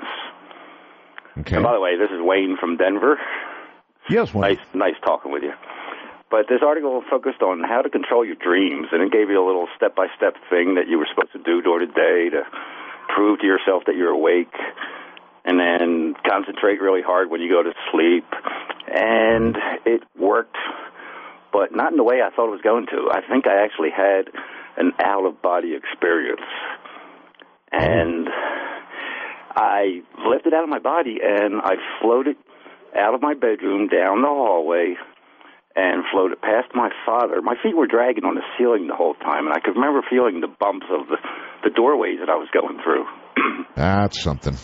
And I floated past my father, who at that time was sitting in his chair reading the newspaper. I floated past him, saw him, floated through the kitchen, the back rec room, and out the door, the back door. And as soon as I started to head towards the sky, I just got sucked right back into my body real quick. And I just opened my eyes. I was just like, wow, what was that? and I actually went out and looked, and my father was still sitting in that same position, you know, reading his newspaper. Now that would freak me out. In other words, you had confirmation that everything was as you saw it in the so-called dream. Yes, yes, it, it just completely freaked me out, and I immediately walked out there, and I told my father, and he didn't really, you know, say he felt anything, but yeah, it, it yeah, was I'm. I'm sure you got a sure, son. I, I got a what? sure, son. I Yeah, understand. yeah, yeah. He thought I was a little wacky, Uh huh. Yeah, I'm sure. but then uh, the following month, I think it was one month later, they had one an, another special feature in the Omni magazine of how to have an out of body experience, which I thought was kind of weird. You know, I tried to control my dream, and I had an out of body. And when I tried the no, out of not body, really. You can do it. You can do it as you just found, as you not just found out, but as you found out, it is possible to leave your body. Uh, yeah, I believe it now. And it took probably maybe four or five different days of doing this religiously during the day. Read something, go back and read it again. If it reads the same thing, you prove to yourself that you're awake. Let me ask you a question. Did it scare you? It scared me when I went out the back door and headed towards the sky. Then I felt no control. I felt like I was just going to go wherever, and I had no control of it. And I Normally, think- that's what'll snap you right back. That's Uh, what did it. Yes, as soon as I yeah, saw the sky, That's right. it was Yeah, freaky. any any sort of fright will bring you right back. It's not as though uh, you can stop it, and it's not as though you can prevent the fear. Only with extended practice, exactly what it was saying, doing it again and again and again and again, you can begin to get good, and you can leave your body. It's a, it's a real phenomenon. I I have a complaint about dreams, and I wonder if any of you share it with me. And it is this: um, most dreams are okay. You know, I don't have a problem with them. The dreams that I do have a problem with are the ones where you have to work at something. You know, where you're striving and really trying to get something done, accomplished, whatever it is. And you wake up and you feel as though you have just worked a 16 hour day. I mean, it was serious, whatever it was. It was serious work. And so you wake up without the feeling of, uh, of being rested. You wake up tired, annoyed at having such a dream. That's, that's the word I would use, annoyed. You're on dark matter. Hello. Hello. Yes, sir. Yes, uh, Roswell TR. Yeah, I was just uh, I'm just asking about a former guest you used to have, and if you're going to still have him, uh, Ed Dames. Sure, I'd have Ed Dames back on. Yeah, he's pretty good. And sure he is. And and you know what? You have to imagine that what he talks about, uh, this kill shot that he talks about, everybody's ah, he's such baloney because it's never happened. Well, you know what? Um, some things just don't come true. For example, in this lifetime. In other words, what he's seeing may yet come true. It's a central tenet uh, when he remote views. He sees it again and again and again and again. We may not be here to see to say, "Oh, check it out. Ed's right. We're dead." Yeah, yeah, once once would be enough. Yeah, I just want to say uh, welcome back to the air, and now it's sleepless nights again. Uh, thank you so very much. All right, all right, good talking to you. Hmm Take care. Sleepless nights. This is the time for things of this nature. Things that uh, may have a bit of a bump in the night. And of course, this is the month for things that really go bump in the night. You are on the air. Hello. How dare you? Oh, here we go. Here we go. I'm just kidding, Art. How do you like Oh, my really? Impression? Uh, how do I like it? It was so good that you you heard me begin to respond. Hi, this is uh, Lou. I'm from Buffalo, uh, driving across Ohio. I'm a truck driver. And uh, I thought I'd Very, like to- very funny, Lou. well, I thought I'd like to share something with the audience. I don't know if it's been in the news or anything, but uh, I have a lot of family members, like three of them, that work for the IRS, and they were off all of last week. And I'm pretty sure they're still off this week, but I was having dinner with them over the uh, weekend, and uh, they got a call from their office, and apparently they're getting back pay for all the time that they're off. Um, but the government hasn't started back up again yet. I don't know about that, but I know whoever their boss is or whatever at the IRS called them and said, you know, don't worry, you're you're getting paid for all the time you're sitting here doing nothing. So I thought that might be kind of interesting. Well, it is interesting, uh, and I'm going to have to verify that with somebody else because what I heard was that while most of the government was shut down, the IRS would keep going as usual. So let's have a little more from people out there. How about the rest of you? Anybody know anybody working in the IRS? The firm word I had was that the IRS would continue as usual. Hmm. Back to the lines we go. Uh, you are on the air. This is Dark Matter. Hello. Hi, this is Gary from uh, Chattanooga, Tennessee. Hey there. Hi, um, I was wanting to uh, ask you. Um, I know you're a, a real big ham operator. Um, I'm a truck driver, and I noticed, like when I'm driving down the road, if I got my CB radio on, that uh, I can hear people in. I'll be in um, Ohio. I can hear people talking from California, and Right. I, it, was, it was told to me that some like a phenomenon called skip, and I was wondering if you could tell me exactly how that works. I guess I could. Uh, sure. Um, I'll turn your radio back on and listen. We are in uh, we're we're in a period of time right now when we should have really good skip. When you can shoot all the skip you want. Of course, it's not legal, but uh, what this refers to is the, our ionosphere. Radio, when the conditions are right, it depends on the 11 year sun cycle. We should be having fantastic radio right now, uh, but it's not as good as it could be and as we wish it would be. But 27 megahertz, which is where CB uh, communications occur, when the sun is right, uh, when it's angry enough and producing sunspots and we get flares and all the rest of it, well, that band begins to bounce instead of just going across terrain for what, 20 miles at best? It suddenly begins to bounce off the ionosphere and back to Earth. So, if you were to draw a circle Earth and an ionosphere up above, and you were then to imagine your signal goes to the ionosphere and then bounces back to Earth, that's how it happens. And suddenly you're hearing people from the other side of the country or the other side of the world.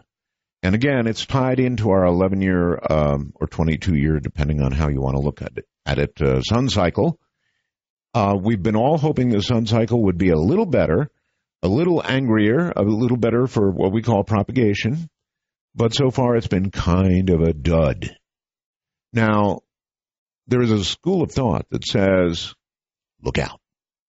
Because while it's been a dud so far, we are in the peak at the moment. And so the sun could suddenly let go, well, I don't want to say an Ed Dame style blast, but it could happen. This is Dark Matter, and you're on the air. Hi. Yes, hey Art, this is Jason in South Carolina. Hi, Jason. Hey, I just wanted to share a personal story of my cat that passed about six years ago, and it, it relates to the whole question of is is there souls in animals and pets Sure. like that. Sure. So it's just a tidbit, but it's it's entirely true, and just for for people to digest and think think about. Um, but this cat was 20 years old. She was pure white, and I was with her when she was born, and of course there when she died. And she was deaf, completely deaf, couldn't hear anything.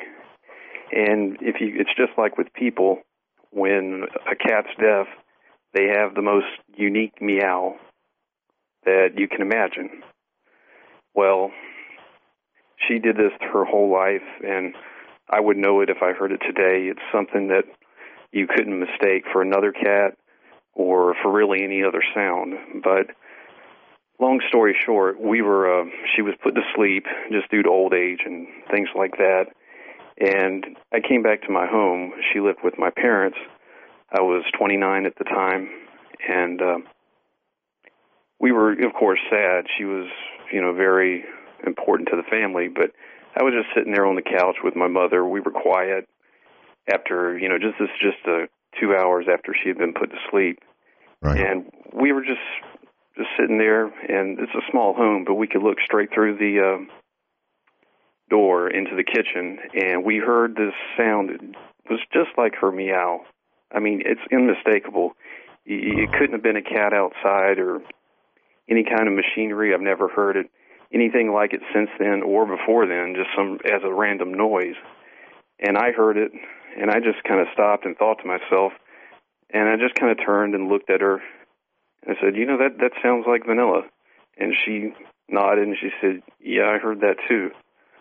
And the the state that we were in, we just just kind of acknowledged it and then just went on. And I'm sure it was it was in my mind, and I know it was in it was in her mind. So for me, I'm with you all the way. I'm I'm with you all the way, my friend. Listen, uh, my Yeti is 22 now, and I don't see how anybody can deny it. Well, if you're not, maybe if you're not an animal person, and I know the uh, the, the Bible doesn't speak of this But if here's my opinion, if we have souls, and I lean toward yes, we do. And you're an animal person, and you look into the eyes of your cat or your dog, and you don't know there's a soul in there, then there's something wrong with you. They have, uh, if you really examine, if you live with animals, then you know. They virtually have all the aspects that we have. They have love. Oh, they have lots of love. They have anger. They have hatred. They have jealousy. They have on and on and on and on. The sense of possession. Everything you can imagine. No, they can't talk. But if you look into their eyes and you don't know that they have souls, then I don't know about you. That's my belief, for whatever it's worth. Somebody wrote, uh, Hey Art, how could you not have remembered your OBE? Well, sure, I had an OBE. It was a very quick one, and it occurred in Paris, France. And uh, my wife at the time and I had gone to Paris on vacation. And maybe that had something to do with it, but I was out of my body, boom, like that. I was in a place suddenly that was the most, well, there are not words to describe how joyful and amazing a place it was. And I guess I was so, so completely in shock that I popped right back into my body. And uh, I immediately woke my wife up and said, God, I was just out of my body. And I really was, but it was, it was very quick. And I was so shocked that I'm sure that's what popped me right back in again. Dark Matter, you're on the air. Hi. Hello, this is Lloyd in Fountain Hills, Arizona. Hello, Lloyd. Uh, I'm going to give you a news story that is three years old, two years and 11 months. Okay. So it's not exactly breaking news. Well, yeah, but it's something you have never heard before. I mean, I've never heard it before on any program. Okay. Okay, so you're ready. Yes. Okay, remember when the uh, Chinese submarine supposedly shot off a missile in Los Angeles? That no. was that was well. I'll give I'll give you the date. It was uh, November tenth, two thousand and ten. Oh, I d- now I do remember something about that. Yes. Okay. Go ahead. Okay, so they they said the missile misfired all right, so I live in Fountain Hills, which I was looking straight north from my house. Los Angeles is on my left, and New Mexico and Texas is on my right. So anyway, I did not see the missile misfire. I heard about that on the radio later on. But when I looked off to the left, this is pre-dawn in Los Angeles and just about dawn in Fountain Hills where I'm at. Right. Okay, so anyway, off to my left is a bunch of balls. I know this sounds stupid, but yellow and green balls. It looked like energy to me. Bright and shiny and all that stuff anyway. And then I looked off to the right and coming up from behind the trees, of course this is way beyond the trees, but coming up from behind the trees comes this I don't know what you'd call it, a craft of some kind. Oh. And it's coming up very fast and it's almost transparent and it's coming up to the curvature of the earth and then it starts following the curvature of the earth. Now this thing is huge. And I can't tell you how huge except when airplanes go over here, these, they're going over to 32,000 feet. They look like little nothing, like little dots. Right. I'm sure hundreds of them could fit on this thing without a doubt. So anyway, I could watch this thing from those trees it went followed the curvature of the earth and it went beyond uh, New Mexico because I could see New Mexico because I've seen missile misfirings from uh, White Sands, so I can see that far. At any rate, this thing went over, and I would imagine I saw it for possibly absolute tops five minutes as it went along the curvature of the earth. And at five minutes, it went. I'm going to say for numbers uh, a thousand miles that I could see it. So anyway, let's go on twelve thousand miles an hour, something like that. Now, now that's that's the boring part of the thing. The, the boring? thing is, the thing is, where was it built? Why was it built? Did it come out of the ocean when they were giving us all this distractions with the missile misfiring and these green and yellow balls and all that? And where's it going? And where's it going to land if it does land somewhere? And th- that's the end of my story. And I'm I'm uh, well, I was at 81 years old at that time. I have I'm not selling a book. All I gain out of this is ridicule from my friends when I told them, "Hey, yeah, uh-huh, okay." So that's probably what I'll get from you too. No, I won't ridicule you. Okay, but it's no news. You're not interested in it. Well, of course I'm interested in it. I, I would have a few questions. Okay, I'm listening. Something as big as you said it was, uh, traveling as fast as you said it was, should have been reported by a lot of people. Would you agree? Exactly. That's why I never called it in that night. I thought, oh, God, everybody's got to see this. I've called Art Noory hundreds of times, and I can't get through to him. It's always busy. Art. Noory? Huh? Huh? Art Noory? No, George Noory. I called Noory. George Noory. I see. I called him hundreds of times, and it was always a line busy, and then I finally gave up. Uh-huh. I see. Okay, any other good questions? Who who could have built this thing, and where where would it have been built? And is that the only one that was been built? Well, anyway. Yeah, I, I of course have no idea, no answer for all of that. Um, no answer at all. I, the only thing I can think of is that a lot of people should have seen it. I mean, the size that you declared it to be as compared to uh, aircraft. You're on the air. Uh, this is Dark Matter. Hello. Okay, how you doing? I'm okay, sir. Hey, this is Brent. Uh, I want to talk about uh, uh, ISON meeting Planet X by the sun. ISON meeting Planet X By the sun. by the sun. Yeah, I got 30, about 30 pictures of Planet X. And uh, Hoagland, remember he was saying about the ISON, that when you looked at one of the pictures, it looked like a honeycomb, and he thinks that there was, you know, people coming out and flying saucers. No, we're, we're coming in and out of it. confusing. We're confusing some things. He had a picture of a comet. Um, Right, not- the comet ISON, right? N- No, no, comet. no, sir. That was not a picture of ISON. Oh, I it was thought a what that was was a picture that NASA that they took of a comet, but it was not ISON.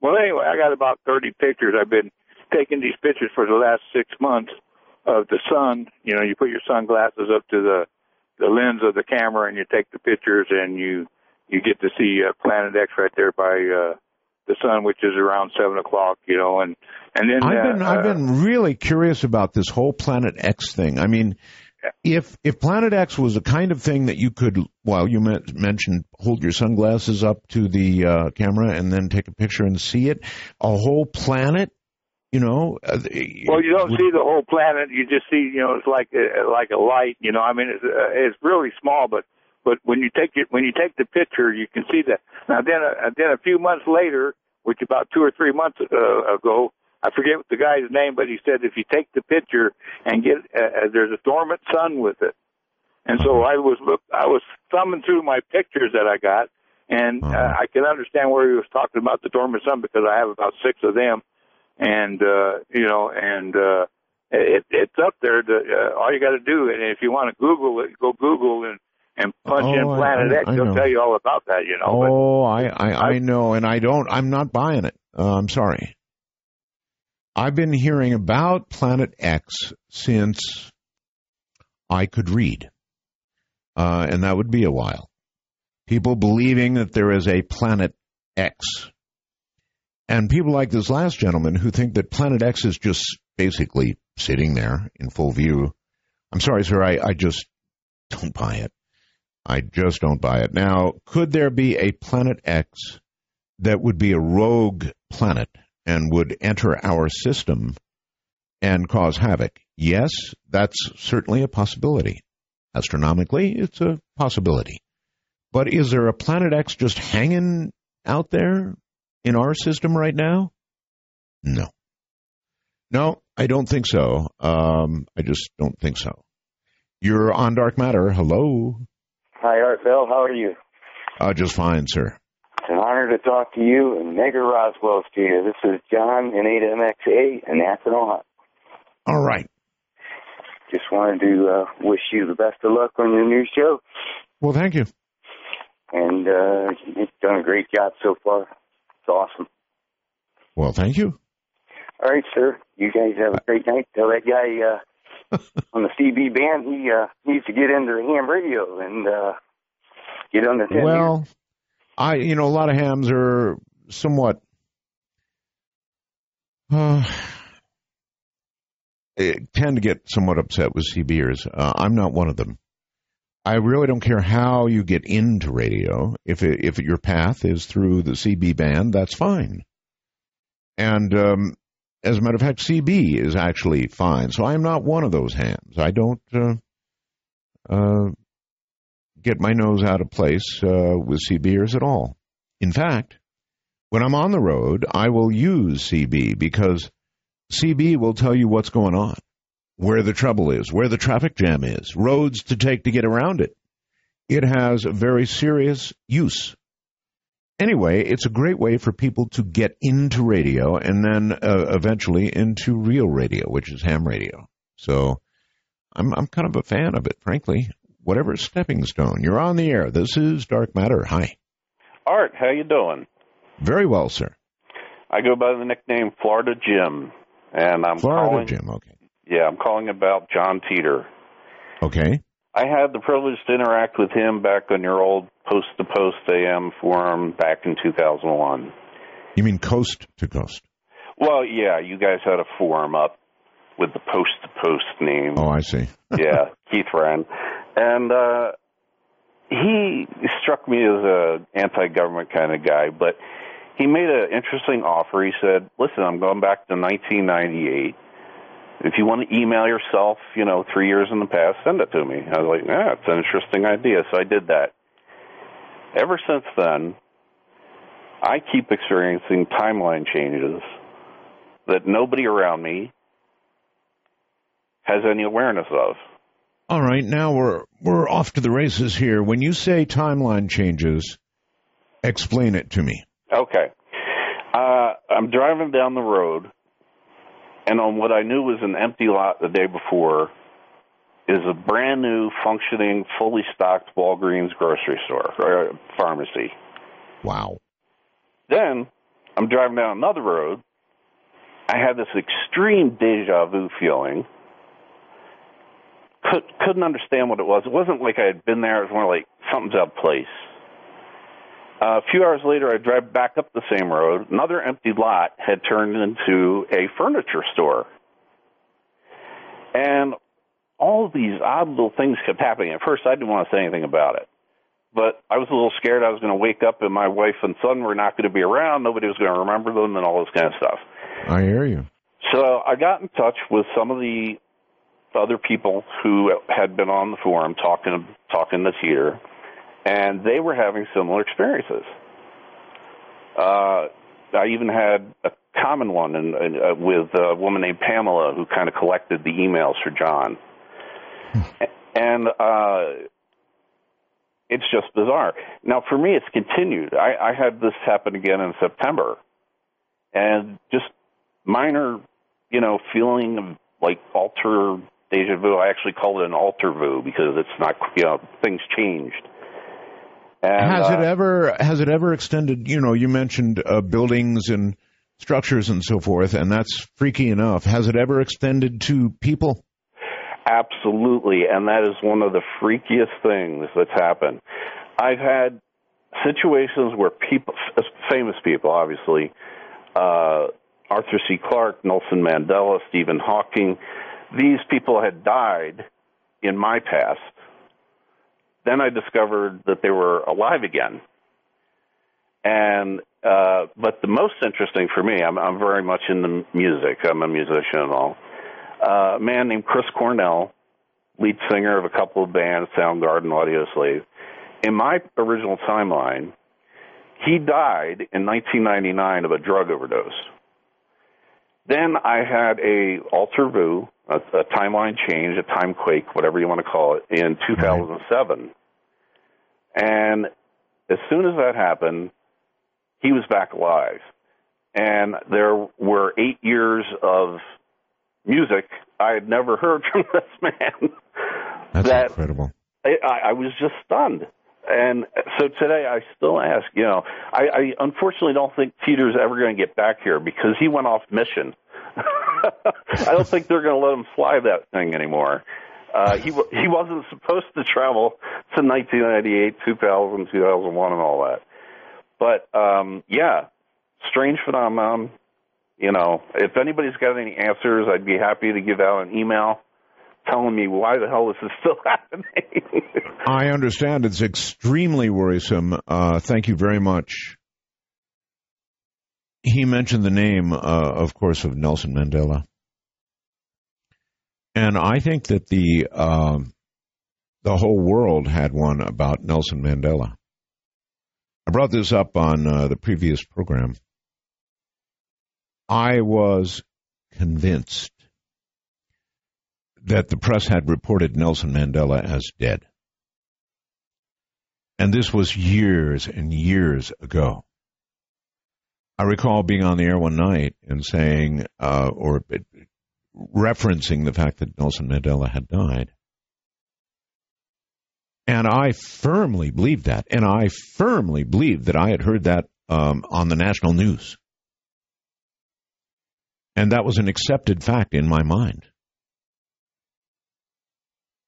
And lo and behold, Nelson Mandela was very, very much alive. So. Latest show as it comes out, please subscribe at www.youtube.com forward slash user forward slash disclosure radio. Right, we'll do that in the next break.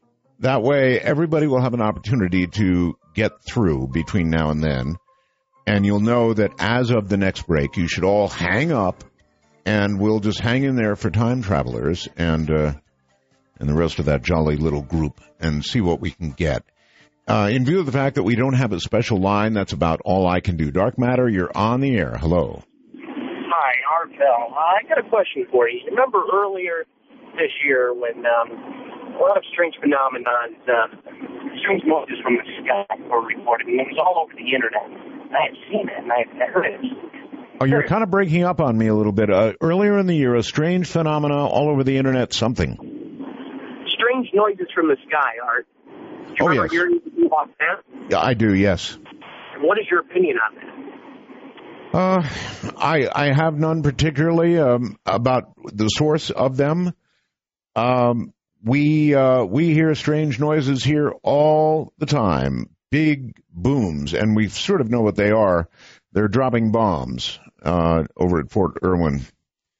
Uh, and and when I say big booms, I mean gigantic booms. So we're kind of used to hearing strange noises, but we, I I know what you're referring to on the internet, and no, I I have no idea. I guess he's gone. That's sad. Well, that's the cellular world that we live in now. Now you know why we um, uh, require that our guests have a corded phone. Sorry about that, sir. Uh, the gods were not smiling on you. Dark Matter, and you're on the air. Hello. Hello, this is Joey from Alabama. Hi, Joey. Hey, is, is this Bell? I'm the only one here. okay. Hey, um, I was, um, I wanted to uh, thank you. I'm a, a new listener, and um, it's awesome yeah, getting to hear you every night. So um, I wanted to ask a question, and I also wanted to make a comment. I remember somebody calling a little earlier about dreams and um, being able to control their dreams. And uh, I, I don't really believe that you can control your dreams. I, I, I think there's something greater uh, than than myself when it comes to dreams. And I, I wanted to say that it's kind of a um, hard for me to say this on the air, but I'm a recovering alcoholic, and uh, for the past 15 years, um, whenever I would dream about drinking, whenever alcohol would be in my dreams, I would either be right.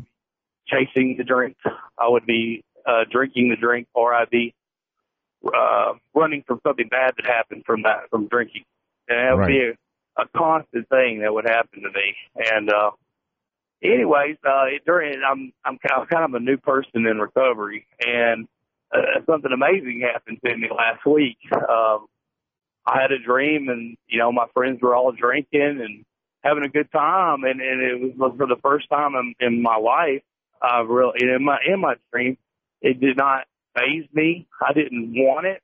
I, Wow. It was it was uh, nonchalant to me in my dream, and I woke up, you know, just amazed uh, that that that's not that that hadn't occurred. And I guess what I I just want I guess it's like a testimony. I guess that you know I think only good and evil control your dreams, and I, I believe something good um, is working in my life.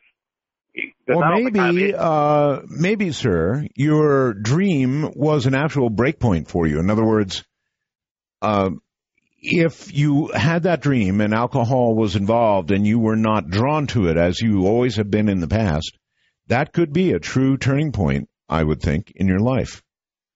And it could be, I don't want to diminish, you know, the, the dream in any way, but it could be a wonderful sign for you that you have mentally turned the corner. I don't know. That's just a you know a wag, um, which uh, some people refer to as a wild ass guess. Hello there on Dark Matter. You have achieved the air. Hey, how you doing, Art? Very well, sir. Thank you. Uh, I'm a driver driving through Nebraska, and I want to say uh, welcome to Sirius Radio. It's about time. It's been a long time. Great to be here. I got a story um, back in 2001.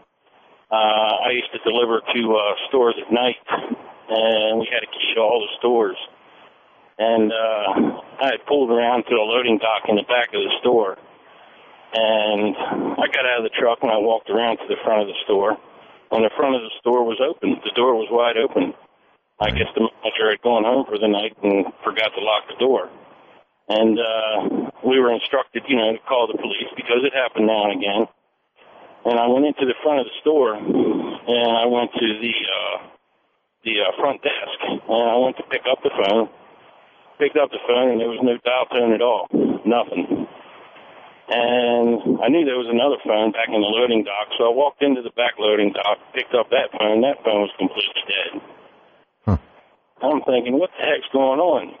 So I came up, back up to the front of the store, and of course, it was one of those nights when you're scaring the crap out of all of us. And uh, I went to the front desk again, and I picked the, line, the phone back up, and every line was busy. They had, I guess, ten lines on that thing. Every line was lit up. Every line was busy, and I said, "Well, I've had enough." I. I went outside and uh, you know got my cell phone and called in. But anyway, uh, you know, welcome back. Good to hear from you. Well, thank you very much. Good to hear from you, and take care. Yeah, that's weird. Life is full of uh, weird things that occur, and there simply is no explanation for. I know many of you, if not most of you, have had them occur to you. So I guess that's what makes programs like this the fact that these things do occur. And there is no explanation, no logical explanation for them at all. Unlike most things that happen in life, every now and then one of these rolls into your life, and when it does, it stops you cold. This is Dark Matter, and you're on the air. Hello. Hi, hi, it's Roswell's. Thank you. Yes, um, I was uh, wondering if um, if you would ever consider having Jim Marrs or Erich von Däniken on your um, show one night. Jim Marrs, uh, is he is still with us, right? I believe so. I'm, I'm not sure. I just got finished reading his uh, one of his books a couple of years ago. Um, I'm not sure if he's still around, but I would think so. Okay. Um, eh, certainly, uh, I've had Jim Marrs on uh, in the past. Um, I don't know what his current status is, so all good suggestions. Yes. Um, also, uh, maybe I'm just like an average average guy. I, I've never experienced anything extraterrestrial, but my mind is open to it, and I, you know, I would like for something like that to happen. Does it happen to like people like um, random people, or is it just they have to be somewhere at the right place at the right time? Boy, I, I really hate to level an I don't know at you, but I don't know. I, I've had a few things in my life that have happened, not too many, really weird things, uh, but I was unable to make them repeat. I was unable to control them when they occurred or anything. So they just happened. I, I, I, you know, I don't know what to tell you. It doesn't have to be something extraterrestrial. It can be something and I, I, don't really want to go back and tell old stories, but I, I, had a case of precognition that was without question. There was no question. Well, I will tell it. Otherwise, it sounds like baloney, you know, to a new listener. I, I was living in uh, Santa Barbara, California. Here it comes, very quickly. Living in Santa Barbara, uh, in a very nice apartment, and I had my car parked out in the street. I came home from work sat on the couch and uh, was ready to watch, I believe, NBC News or the nightly news at that time, whatever it was. And I began watching. Curtains were closed. Couldn't see my car, but at the beginning of the newscast, as I was sitting down to watch it, I had this overwhelming, gigantic feeling that somebody's going to hit my car. It came to me almost like a giant crashing ocean wave. Somebody's going to hit your car. I said some bad words and and got up and walked across, opened the curtain, peeked out, looked at my car. It was fine. Sat back down to watch the news. Here it came again. Just like crashing ocean waves, somebody's going to hit your car. It was overwhelming. I couldn't ignore it. It was annoying. So I finally got back up again, Went over, opened the curtains. There's a guy walking down the. Uh, there was a little uh, pathway. You know, we parked uh, actually on the road there, and there was a little uh, concrete pathway going toward the road. And here's a guy walking down a pathway. So I just stood there as the news was beginning. I watched this guy walk down the path, got into the car in front of mine, started the engine, put it in reverse, hit my car. I fell to my knees, literally, honestly, fell to my knees. I was so shocked. Uh, I had shivers going up my spine. I was on my knees, but alert enough. I finally got up, op- opened the sliding glass door, and said, "I saw, I saw that." He said, "I'm stopping. I'm stopping," and there was no big damage. I did a little dent, but uh, boy, was I freaked out. Now, that's a case of precognition. I had no way of, of understanding why it came. I didn't make it come. I couldn't make it go away. I couldn't make it happen again. It just happened. That's about the best I can do. That was my big, big uh, precognitive uh, experience. I don't know whether you've ever had one, but uh, if you have, you know what I'm talking about. Dark Matter, you're on the air. Hello. Hello. This is uh, Ben. I'm a truck driver. Hi, Ben. Hey, uh, I'd like to tell you about uh, my my experiences. Please do. Well, uh, I grew up in kind of a haunted house, you could say. Um, it all started with uh, things in my closet. I could hear something in my closet every night. And I know you said something about your closet, and I always kept my closet door open. Why? I mean, whatever's in your closet, if there's something in there, keeping the closet door open is just an invitation for it to come come and get you. Well, it, it never would do. I never would hear anything in the closet if I had the closet door open. But every time I closed that closet door, I would hear something in there. Oh. And I and I could hear uh, footsteps walking down the hall and you could I'd open up the door and there wouldn't be anybody there. And um I would my little sister said people were talking to her, like in her room when nobody was there, just saying her name. Right. And it got to, uh, I was actually physically assaulted one time. Really? I, I was in my room and um I, I stood up and my head was slammed against my desk like five or six times, just over and over, and I I kept saying, "What is going on?" and stop, stop. And next thing I knew, I'm laying on the floor on my back, like it threw me on my back. Okay, I, I I've got a couple of questions for you. I mean, that's horrible. But did you did you uh, if, you, if you're going to be manipulated in that way, you're going to have to feel a lot of force against your body. Was it like arms that were grabbing your body? Was it some sort of invisible force that was around you? In other words, physically, what did you feel? I didn't. That's that's a very strange thing. I didn't feel anything. I didn't feel Really? any pressure against my head or or just anywhere. I didn't feel anything. I thought I was doing it to myself, but you know, I'm very consciously saying, "What are you doing? Stop this!" And uh next thing you know, I'm just thrown to the floor on my back and just in a daze. And So You know, then I you would have to say you would have to say an invisible force. Yeah, I mean, we had we had this ghost there, and everybody, knew it. The neighbors, uh, it was on a hill. All the neighbors told us when we moved in that the the hill was haunted. Um, people could see a woman standing in the window when no one was even there. My brother said he heard the shower running upstairs one time. He went up and he said, "Mom," because she wasn't there, and he heard a very strange voice say, "Yes, honey."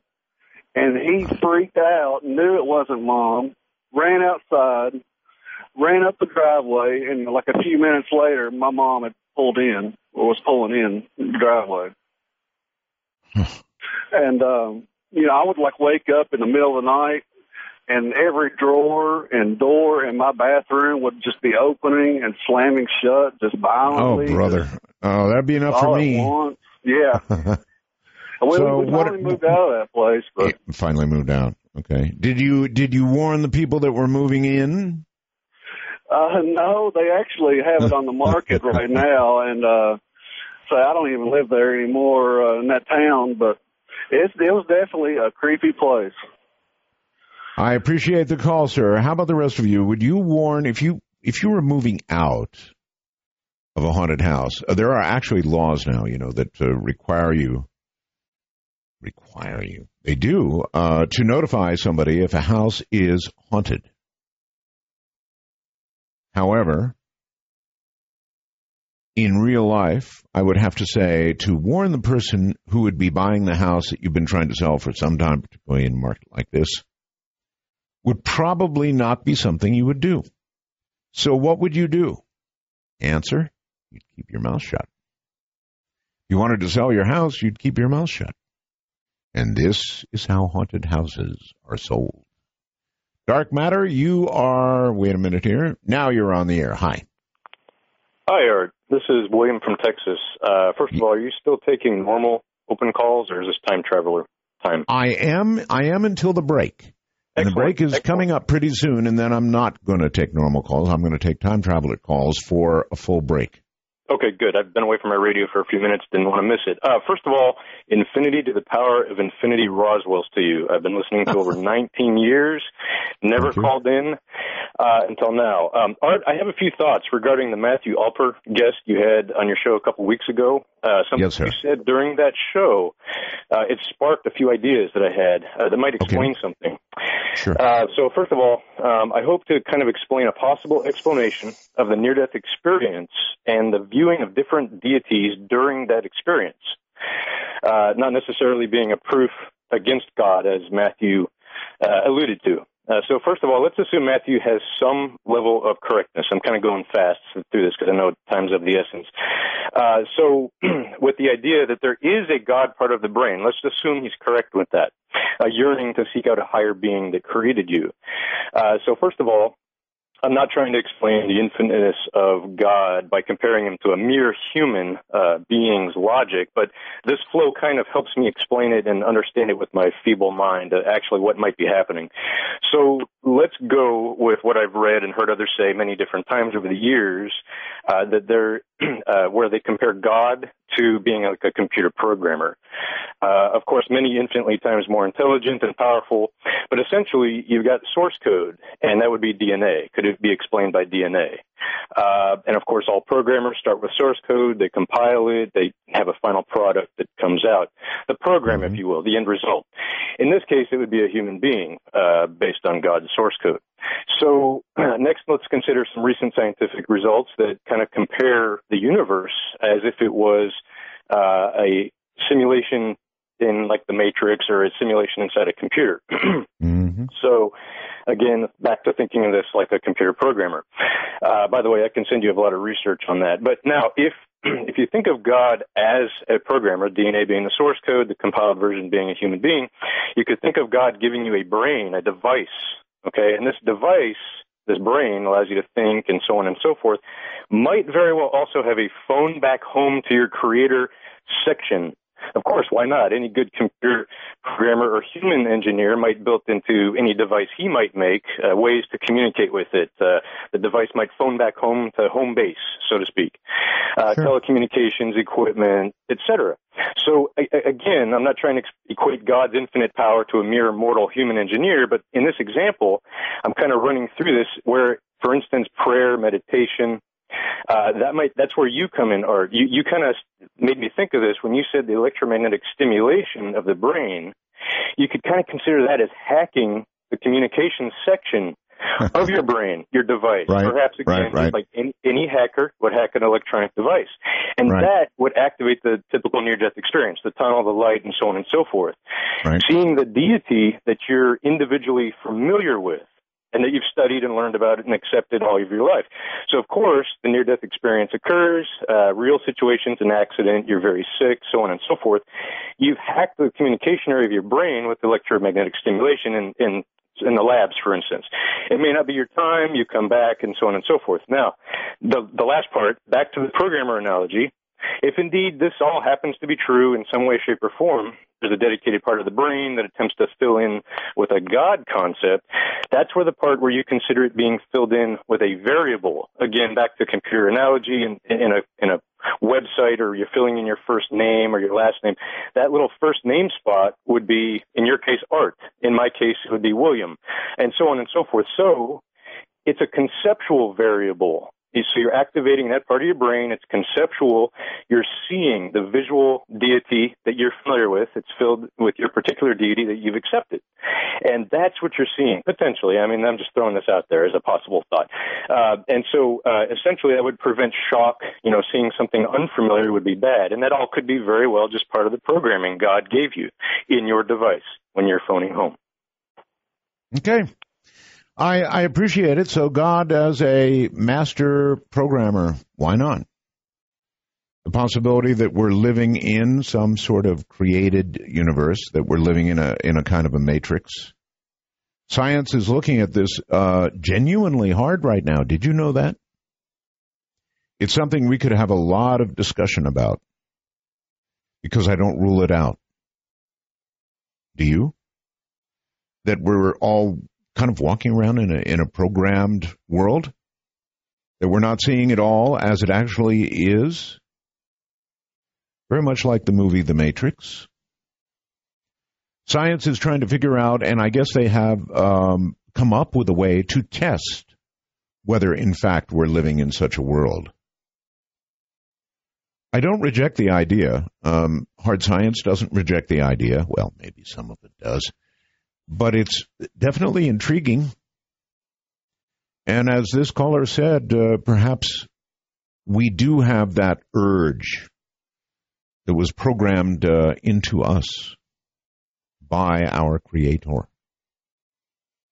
Definite possibility. All right, listen, here's what I'm going to ask. I know it's hard, but I'm going to ask. Everybody hang up. Hang up now. I will open the lines uh, after the next break, I promise, and you'll be able to call back in then. But for now, everybody hang up your phone, and the only people that I want to call are time travelers. Again, I know this is a very hard request to make, and uh, in the future, we'll solve it by having a special line or two. so that we can call it out for time travelers or whatever we want. But I would like to try it. So if everybody'd be kind enough to hang up and only time travelers call, we'll see if it works. We'll give it a try. So, Hi. hi. Um, this this happened to me when oh first of all uh, Roswell's and 51s.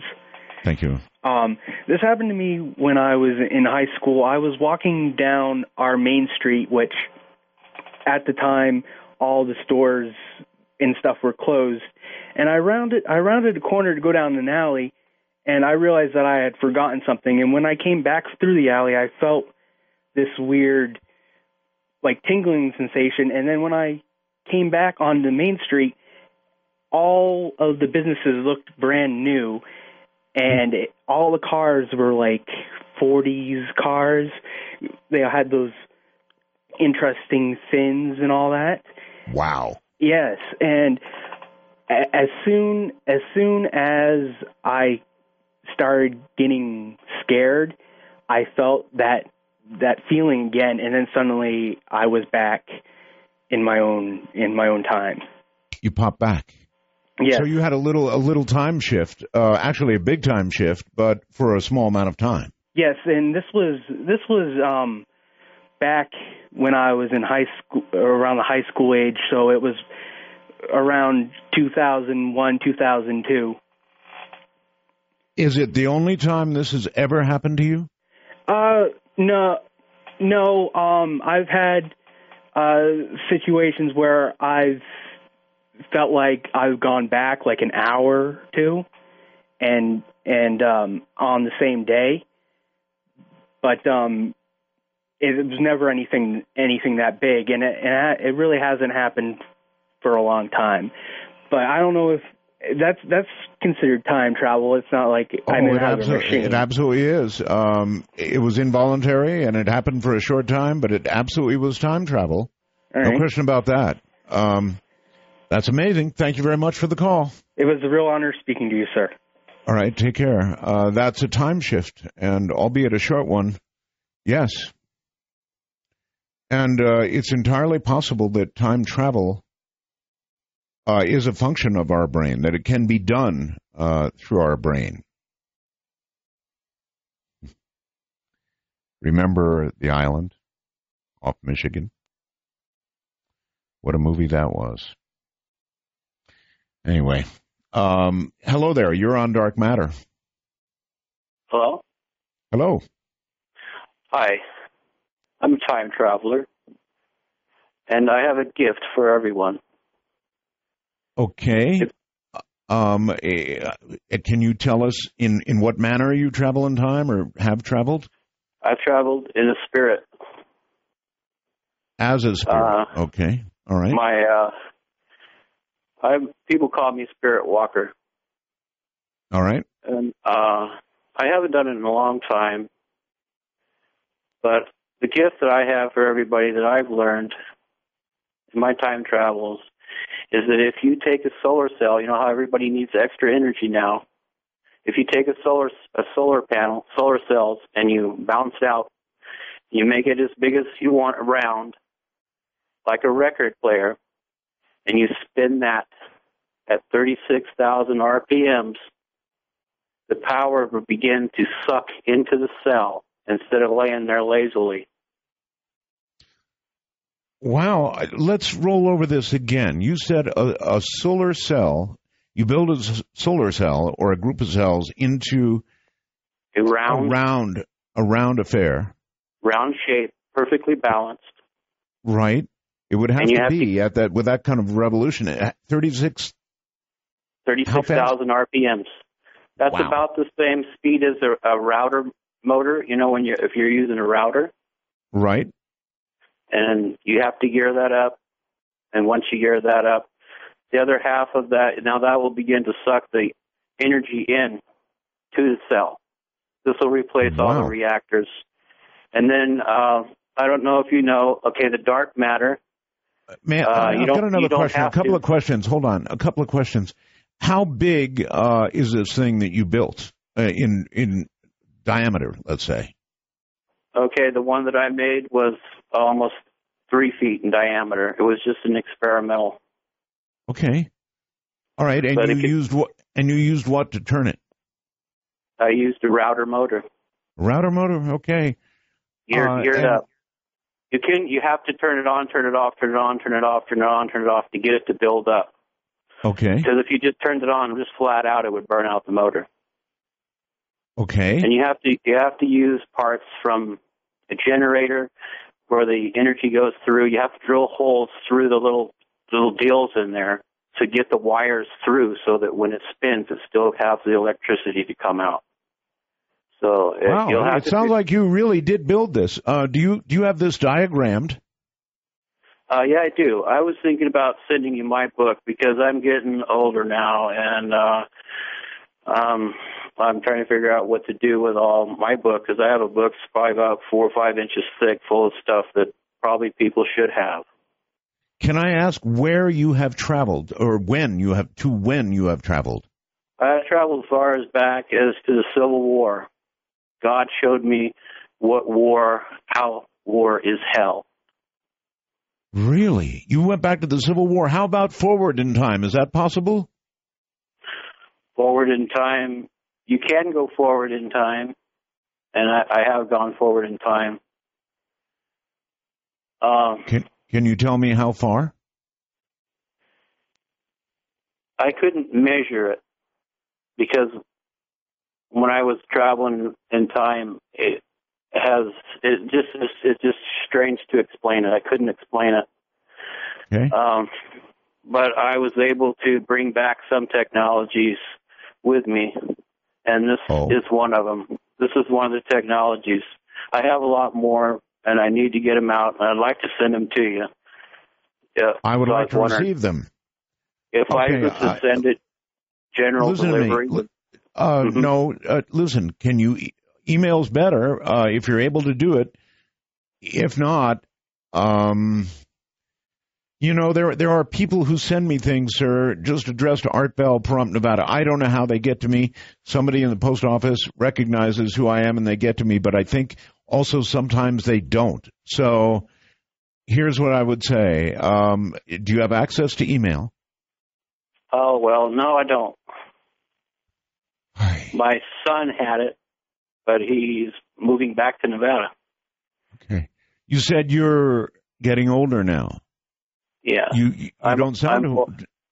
I'm not. Well, I am old, but uh, I'm also disabled. I've been I through a lot. I've been through way more than anybody should be, and through all these adventures, and this has made me who I am today.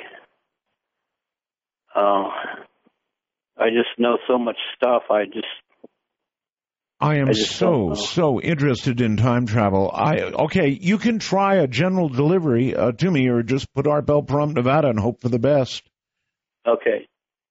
I'll do I that. I would really look forward to it. Um, what's it like to travel into the past, into a, a time like the Civil War? Well, first off, when you do this, you're automatically just sent there, just like that, bam. And what it was like for me to see the Civil War, I was up in the air just above the watching the battle, and I had two, one general on one side of me and another general on the other side of me, and they were just watching. And what it was, it was really awful. The battle was was terrible. Most so ever since are. ever since I've seen that and witnessed and heard everybody screaming for their mother and father, and Yes. it's uh, changed my life. I don't really believe in war anymore. Yeah, most people who've been in it don't. All right, please give it a try. General delivery here, okay? Okay. Uh, thank you very, a- very much. Oh, f- oh, I'm sorry. I thought that was it. Um, fascinating.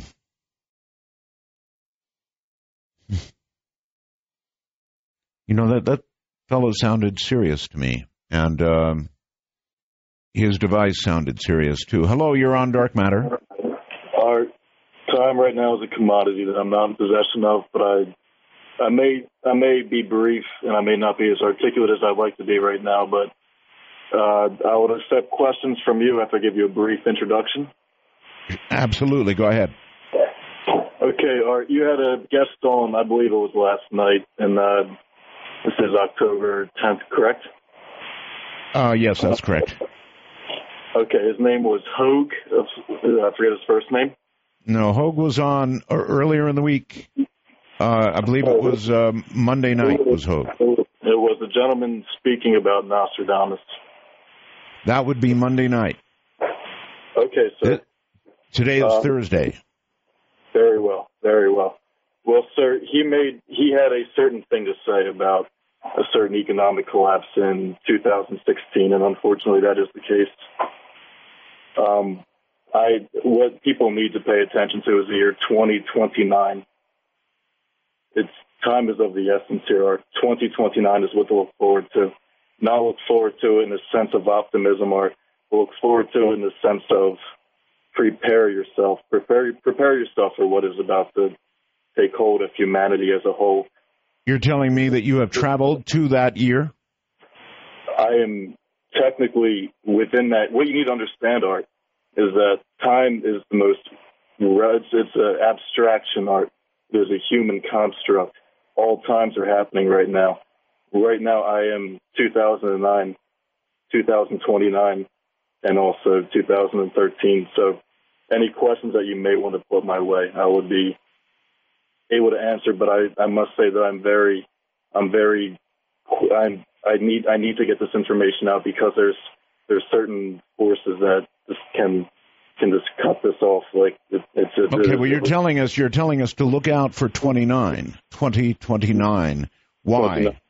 Look to the skies, Art. Look to the skies. There, there are certain astrological.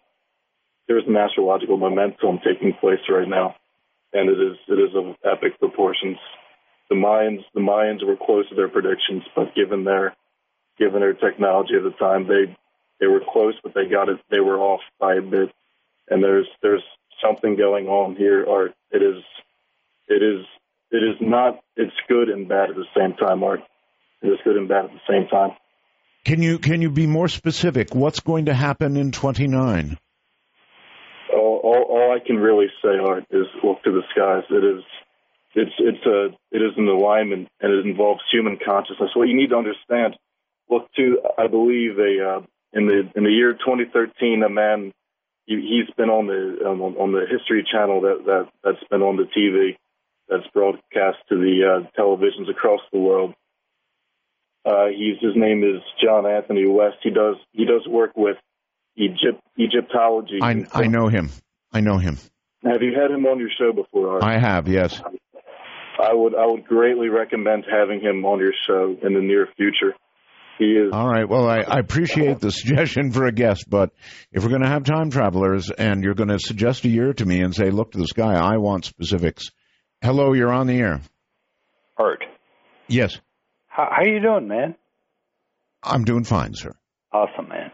This is uh, Mike from Phoenix, otherwise known as iPokesmart, and um, I run your parody Twitter account um, off on the Twitter space.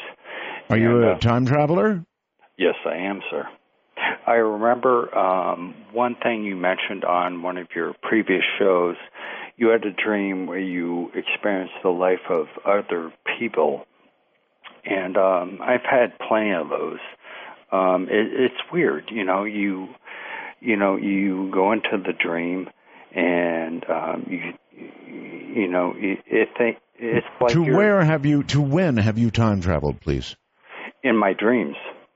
In your dreams. Yes, sir. So, so not not in not in full waking life. You've never tri- time traveled in waking life. Well, that's a matter of uh, perspection. Um, but, you know, like you said in your previous shows, um, you know, it's like you you know who you are in uh, like another person, um, uh, another life.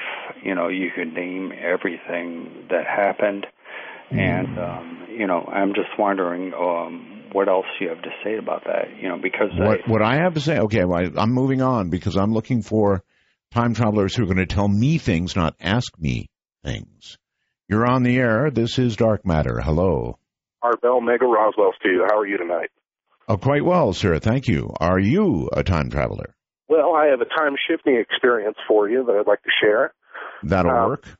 This was back on 11/11. Uh, actually, I called and spoke to you a couple of weeks ago um, about my little 11/11 adventure. But one of the things that uh, we kind of came to this this group of indigos that I went and I got to know really well. Uh, we all kind of reached a conclusion that uh, we felt that the whole 2012 enigma was really that the na- nature of time itself was changing, and that uh, that it was being more fluidic and easily changed just like pressure levels.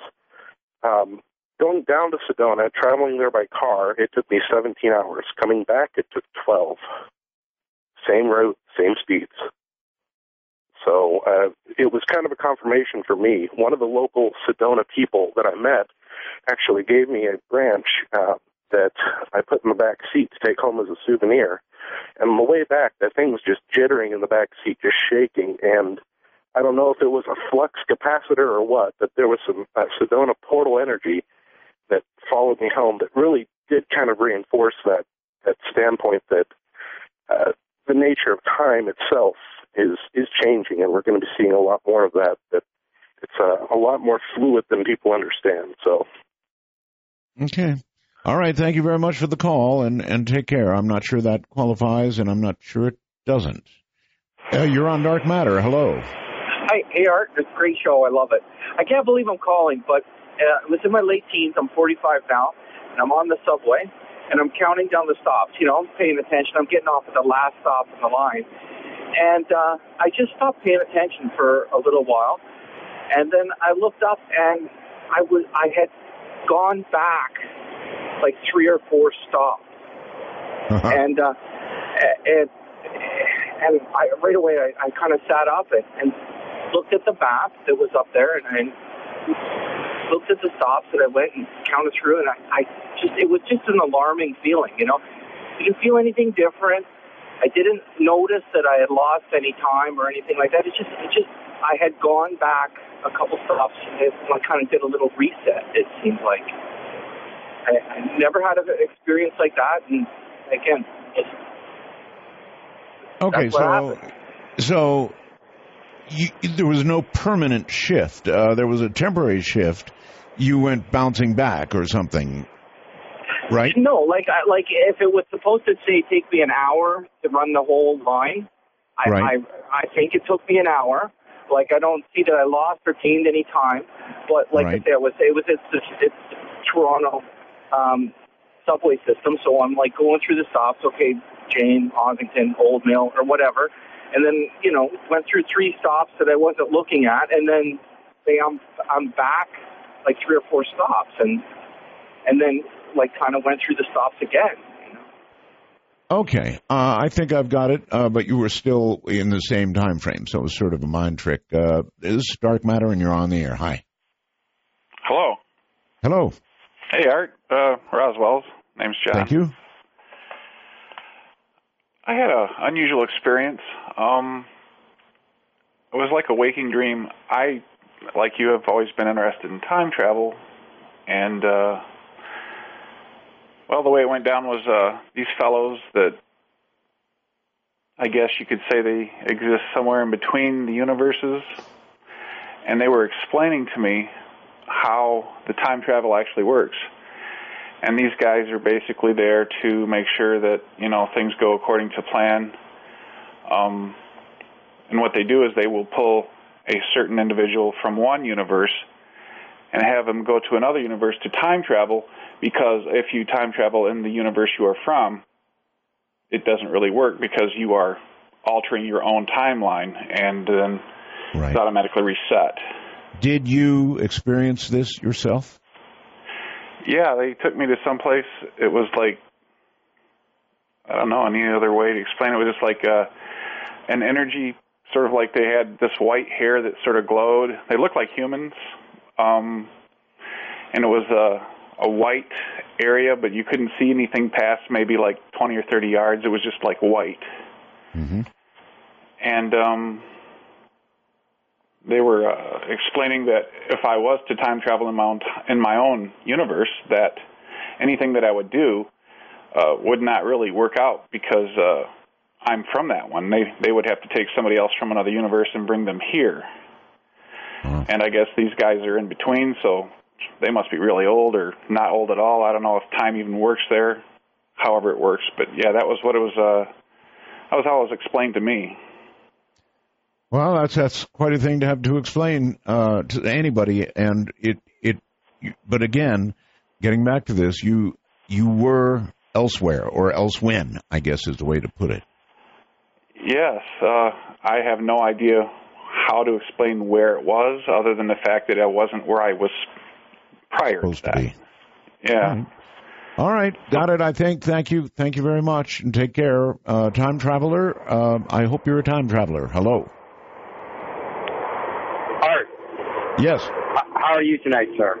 Uh, just fine. I'm a trucker, and I have a bizarre situation that happened to me. I actually jumped forward in time almost an hour, and I have proof that it happened. Um, I was coming out of Atlanta on a night run going to Miami. I come across the border into Florida, and I started getting some really bad tunnel vision, and I didn't know what. I thought maybe I was it was a medical issue or I was something was going bizarre with me. So I put the flashers on, geared her down, and got her off to the side of the road. Right. I felt okay, so I felt okay, let's head on down. So I get down to my drop down in Miami, and I'm almost an hour early. Now, this run normally takes me ten and a half hours to make the run. I Yes, make sir. the same fuel stop every day, going down and back. Well, I, you know, I didn't know what to make of it. I, I didn't really think nothing of it until I went to, to take down the information. I have a commercial GPS on my truck because I Right. record my miles and fuel mileage and all that off it. I, Right, right. I saved it on my GPS.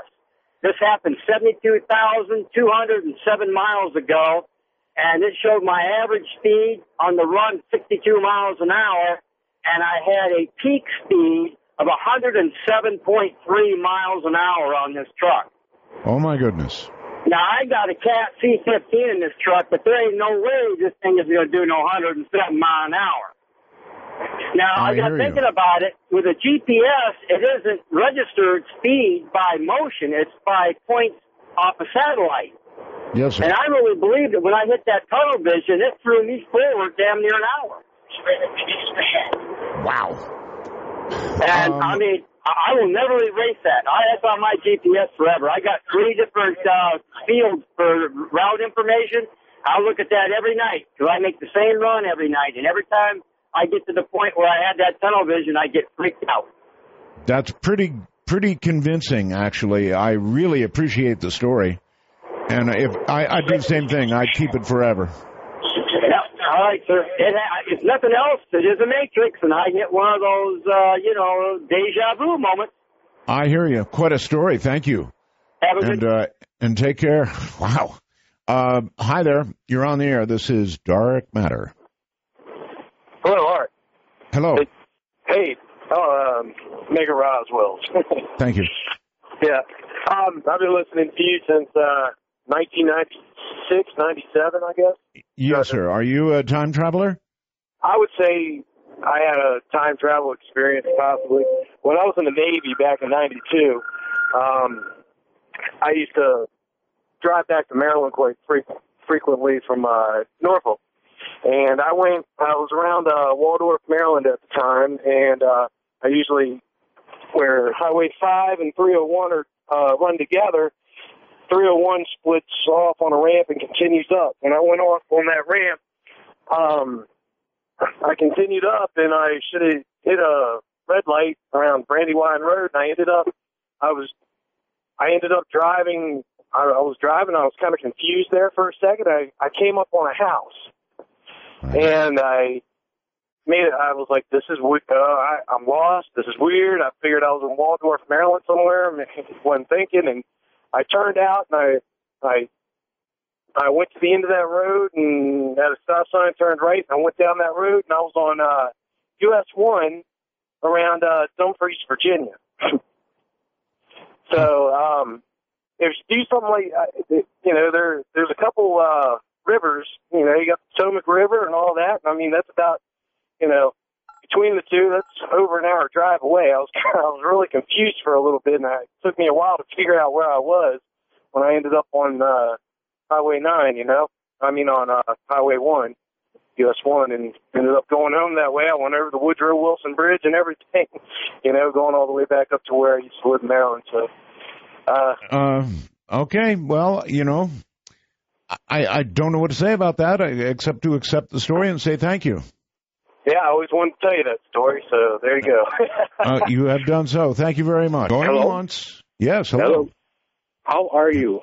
Art, I'm so happy that you're back on the air. Thank you. Um, I I'm really excited that I got in. Actually, I um, actually contacted you many years ago by email, and if don't say anything on on the air, but you might remember, I asked you if you could help me find somebody in the Philippines. You responded something like, you know, there's so many million people in the Philippines, but thank you. And so we left it at that. Yes. I don't know if that if that rings any bells or not. It does. I remember. Yes. okay. Um, I I I was in a situation where I was tortured back in the days. So I had started I had started doing um, meditation um, maybe a year or two ago. I found this astral projection uh, thing on YouTube. I started toying around with it, and I, I think this is time travel.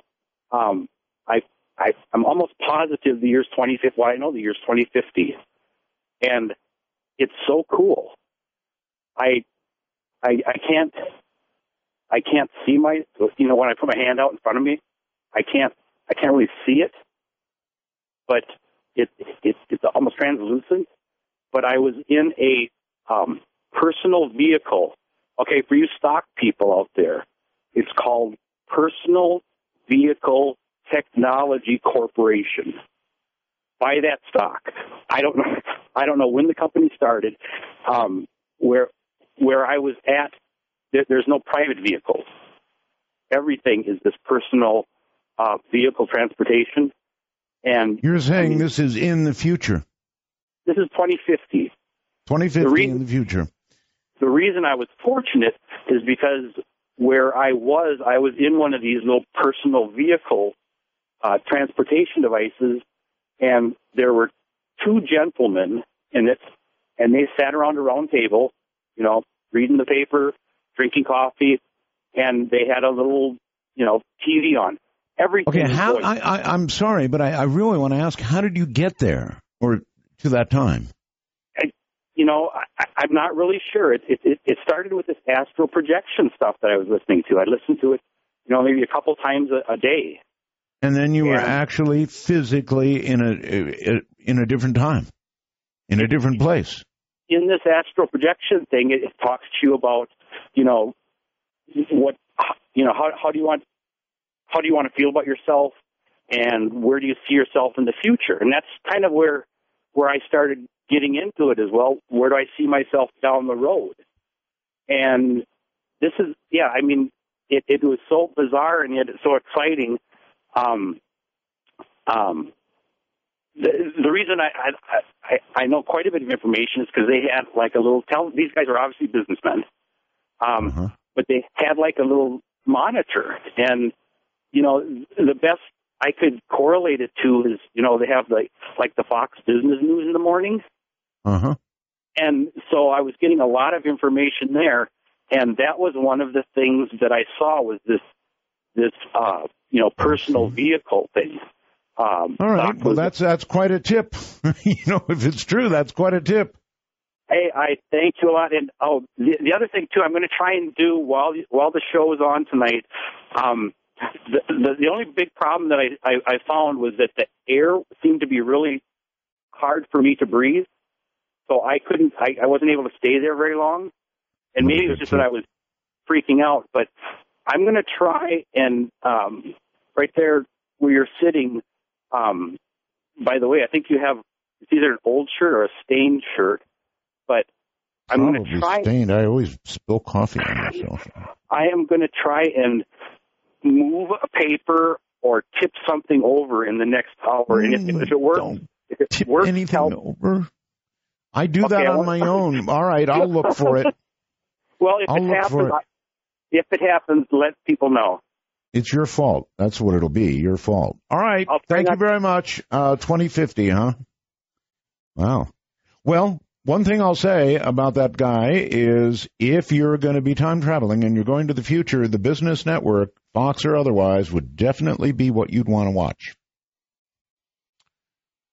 Personal vehicle, personal transportation thing tip. Buy the stock now. Hi there, you're on the air. This is Dark Matter. Mr. Bell, Mega Roswell, see you, sir. Thank you. Um, look, I just want that trucker from Georgia to know he's not alone. Um, I'm a trucker as well, and the, the company I work for, we deliver for a large retail chain. I'm not going to say the trucking company. I'm not going to say what the retail chain is, Yes, sir. but we deliver we deliver grocery goods uh, overnight, and um, normally I do between one and two runs a night. Well, this past February, I was on. I finished my second run, and I still had not uh, about four and a half hours left on my my DOT clock, and uh, they said, "Here, you've got to take this one down to uh, Camden and Dover, Delaware." Uh, and I, I, I remember I said to my, my supervisor, I said, "There's there's no way I'm going to make it. It's not possible." There's no because it had to be. It, this was at 3 a.m. They hand me the paperwork and tell me it has to be there by five. we all knew it was not going to happen. Right. We're we're we're located in central Pennsylvania. There's there's no possible way for it to happen. So, but I took the run. I figured, okay, better late than never. At least they'll have their products. Right. Um, started my run, and uh, the one thing I noticed was I could not get warm. I had the heater blaring in the truck. Um, my whole body just just tingled, and it, it was a weird feeling. And um, the other thing I noticed, there's a couple other things I noticed was there was no other traffic on the road, which is weird because I had to take the Pennsylvania Turnpike, and normally that's jammed around Philadelphia Well, around of the course, time I, I would say hitting it. really weird. Yes.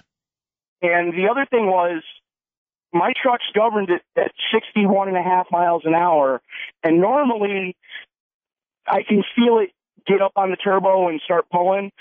Right. It would not do that to save my life. I mean, I'm I'm calling this truck everything but the color it is, you know, and, and cursing it out. Anyways, I, I get to to the to the stop in Camden that I've got to be there by five. Hit the dock, pull the brakes, send my my arrived call into into my my dispatcher. Not even 30 seconds later, my cell phone's going off, and he's cursing me out. Would you quit screwing around? And he he stopped himself in, in mid sentence. He was about to tell me get going and, and get there. He goes, "How the hell did you get there on time?" I go, Oh God. I, I told him, I said, dude, I don't, I don't know what's going on. It's uh, my my GPS has got to be screwed up because it's saying it's only 4:30. There's no possible way it's 4:30. He goes, dude, it's 4:30. I, I, I mean, I was I was completely shocked. I don't I don't know how I made it from Hazleton, Pennsylvania to Camden, Delaware in you know less than an hour and a half. I don't know how it happened, and then I I've I've never I, I haven't had it happen since. but the the other bizarre part was I I parked at the, my Dover stop, which was right up the road, and uh later that day, um actually just as soon as my head hit the pillow, my cell phone went off again, and it was my aunt telling me that my father had passed.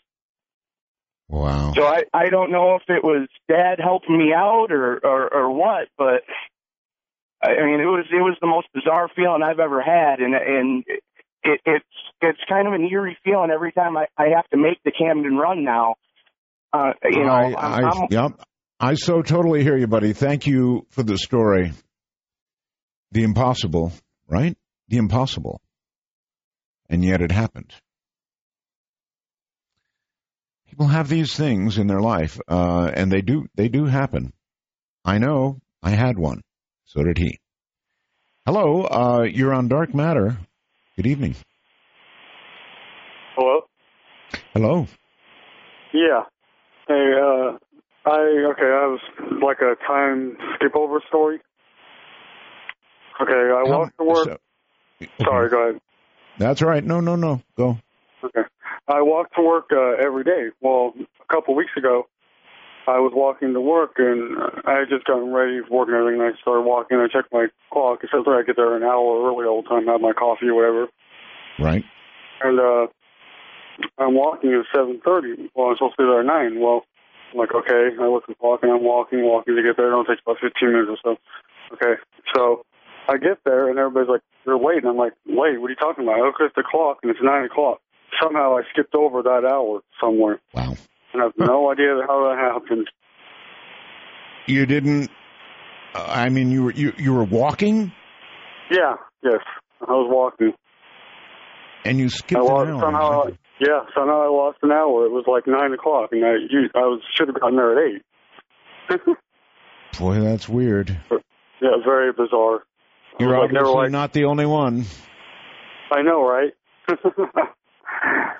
so and everybody's like, "Well, thank you." Right. Thank you. Um, not the only one. Obviously, a lot of that's going on out there. A lot of this skipping or missing, and that certainly is time movement, isn't it? Hmm. Dark matter. You're on the air. Hi. Hey, Art Bell, Mega Roswell. Thank you. I I have been waiting for years to thank you. Uh, for a minute there, I thought you were Edna. No, I'm sorry. Everybody says I'm everybody else, but uh, last I checked, my name is Shirley. I'm a Okay, truck Shirley. driver, and back in '89, when you was still back on AM radio, and Yes, I had to hunt from station to station.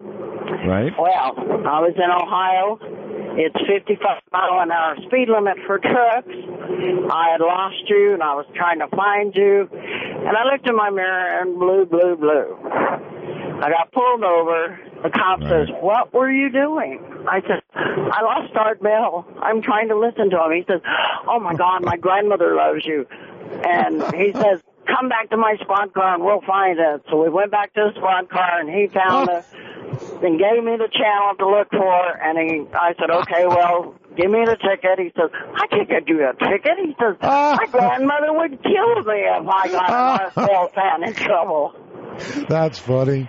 So I just wanted to tell you I'm so glad you're on Sirius because now I can listen to you and I don't have to hunt for you anymore.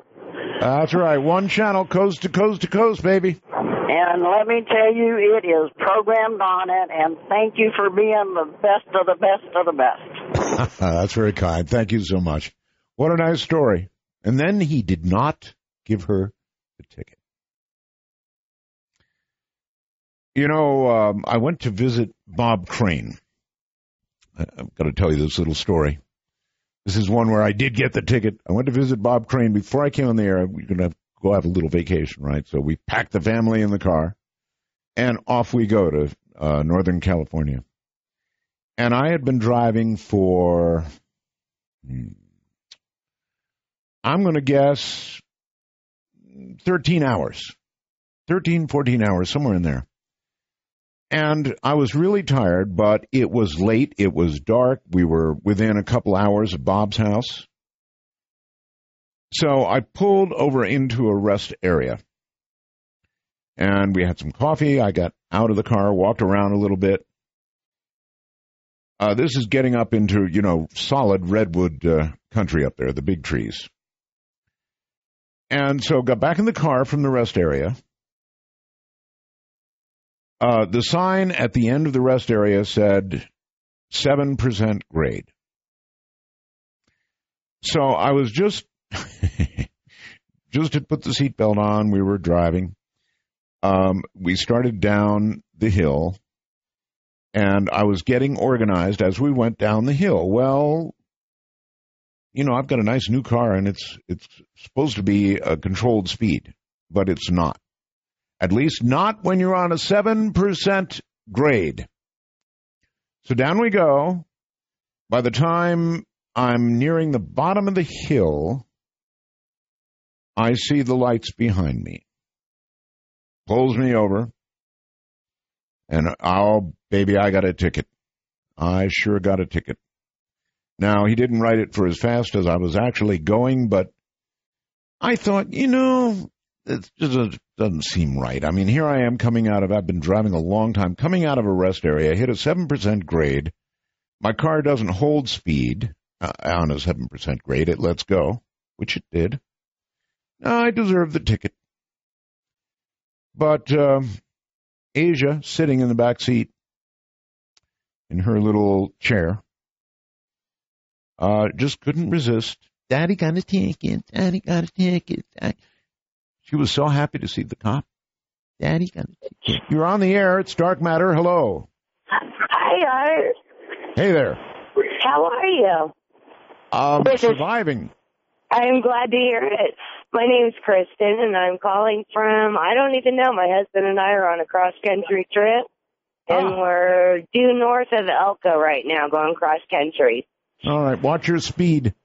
Yeah, Gordon Lightfoot, baby, it's all right. That was a good one. Yes, indeed. I'm with you on the music. Hey, I was calling to, I wanted to share an experience that my husband and I had and get your take on it. Yes, uh, ma'am. This happened about a year and a half ago and there's uh excuse me out in san bernardino county there's a place where we go and it's in the mountains there we gather medicine um or you know gather some things that we need for ceremonial purposes and on the road where we uh, where we go to do this, the layout of the land is kind of significant. So let me explain it to you briefly. Um, it's it's a wide open road and it's a dead end at one. You can see in either direction from the hill. You take a dirt road, like a T shaped to go up, uh, we walk up this dirt path up the hill to where we go to gather the stuff. And, uh, I'm, we're up there picking the medicine and my husband and the dog are on one side, I'm on the other side. And my bag gets full and so I go back down the, the dirt road down to where our van is parked on the main street. And just before I get there, it, and mind you, you can see in either direction. Right? Where'd you go? Oh. Oh, what a shame. We lost her. Um, that's the nature of cell phones. I'm sorry to say. You're on the air. This is Dark Matter. Hello? Hi. Hello, Art. Hi. Oh my. This this is Marianne calling from Blairstown, New Jersey. Welcome. The Roswell view. Thank you. Uh I had a question about my cats. Uh I have two lovely cats who are both Geminis and they're lo- they're large Maine coon cats. And I asked George Noory about this recently, and he didn't know anything. And I said, uh, I want to find an astrologer who can do a reading for my cats. And he Well, didn't George, know. George, uh, I think he does know some some astrologers actually. He didn't sound like he knew much. Maine Coons. Uh, that's what my um, my Yeti is, a Maine Coon cat. Uh, but I, I don't know. I uh I can't know whether he's a uh, you know whether he's a a Gemini or not. He just bounded into our yard one day, so I don't know his actual month of birth. But I know uh, Geminis are trouble. I know that because I'm one of them. Ah, sometimes you just have to keep your mouth shut. Hi there. Hi, Art. This is Kristen. We got cut off in the midst of my story. We sure did. Would you like to hear the rest of it? I would. Please proceed. okay, so I'm at the part. I gathered medicine. My bag is full. I walk back down to where the van was. A car appears out of nowhere right behind our van, and it's a red car. Um, there's no distinguishing logos or anything. I've never seen a car like it, but it's rather sporty looking. But when Okay, it, it real wasn't- quick now. Let's finish up. Okay. So the car appears out of nowhere, spins around, goes around the van. I get a little nervous. I start walking up the hill to my husband. He comes back down the man. This, this man gets out of the car and he's honking, honking, honking, starts to walk up the hill. A very odd feeling. It was just really odd. My husband and I go back down the hill towards the van and he just disappears. Gone. Both of us were right there. Yeah, the car, the man, everything, just gone. There was nothing. In He front of appeared your out of- eyes? in front of our eyes. My uh, my husband was there too. Ho ho, all right, thank you. That's a good one. I have never seen anything or anybody just disappear. That's a pretty good one. Thank you. I'm glad you got to finish the story. That was lucky indeed. Hi there. This is Dark Matter and you're on the air. Hey, Art. Hey, yes. This is Ron Man, uh, trucking across Tennessee. Yes, sir. Uh, I was curious, do you think you'd ever do another store, uh, show on the uh, feral humans? Oh, sure. That was a fascinating topic. Oh, I've never heard another show on it. That, that was had to be back in what the late nineties, maybe something like that. oh, that's that. right. Uh, and and you know the reason I did it, I, I found somebody because there was a movie about feral humans, and I found it really fascinating that in this even this modern day and age, uh, actually America's a lot bigger than you think it is. There's a lot of wild areas. Could a feral Exactly. human exist? Yes, they could, and they have. Uh, yes, uh, I, I was talking to someone today uh, about that very thing, about how much uh, wide open space, even here in Tennessee, people think it's all populated. But uh, No. but best I remember, uh, wasn't that up around the Red River Gorge area of Kentucky? So it's not It far from here anyway. It was, sir. Yes. Uh, thank you very much. I've got to run. I've got to do a break now. If I don't do a break, we're going to be at the end of the show. So, yes, uh, the answer to that is yes. If I find the opportunity to do a show on feral humans, Manny Roswell to you. thank you. Just wanted to say welcome back and thank you for all the years you kept me going as a law enforcement officer at night. And I Wow. did, I did pull over a car once and gave her a warning because she was listening to your show. Oh, really? Yes, I did. But the reason I called is, is there any more place where I could find information on one of my favorite guests, that Father Malachi Martin? Father Martin has passed away. Yes, I know, but what didn't he write some books? Oh, yes.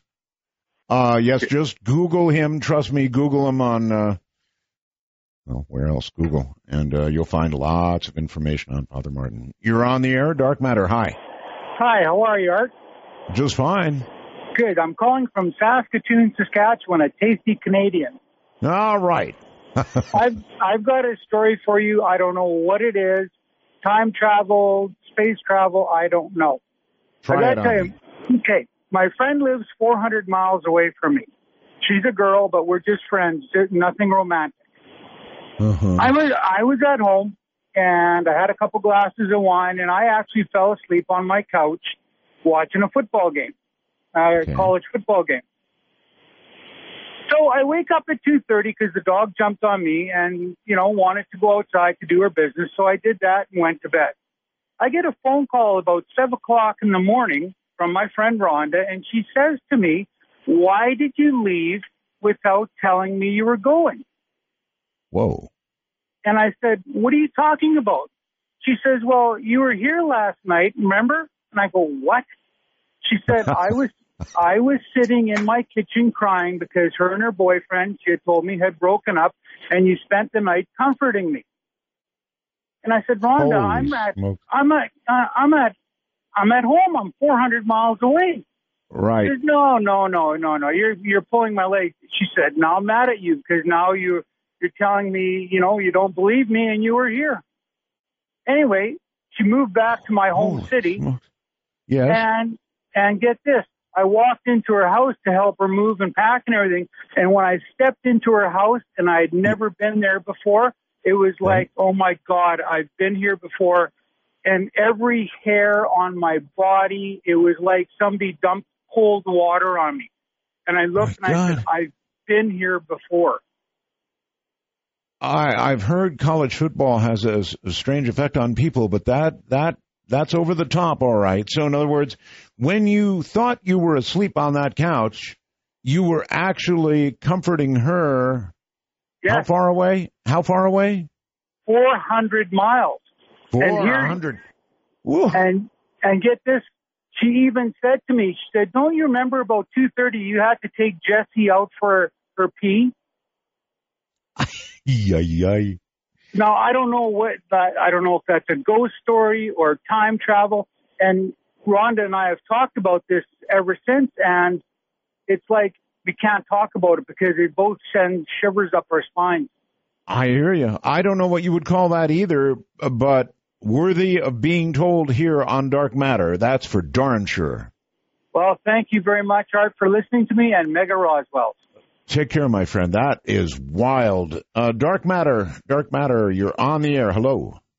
Hi, Art. Uh, did you realize that um, they have been able to levitate frogs using 16 Tesla units of electromagnetic energy? They've been able to levitate what? Dogs? Frogs. Frogs. Oh, yeah. I've seen uh, frogs levitate. That just blew me away, and it made me think of uh, Maurice Cotterell. I'd really like to see you get him on again. Uh, that'd be fun. Yes, I've seen frogs levitate. It's an amazing thing to see, isn't it? I Want to take a ride? um, I take rides every night, my friend. um, I've got a question about your antenna. Okay, real quick. Okay, real quick. Uh, is it possible that the flow of magnetic energy over the Earth, uh, over such a large uh, conductor as the antenna that you have, generates electricity via the laws of uh, Faraday's laws? Of course it. Yes, of course it's possible.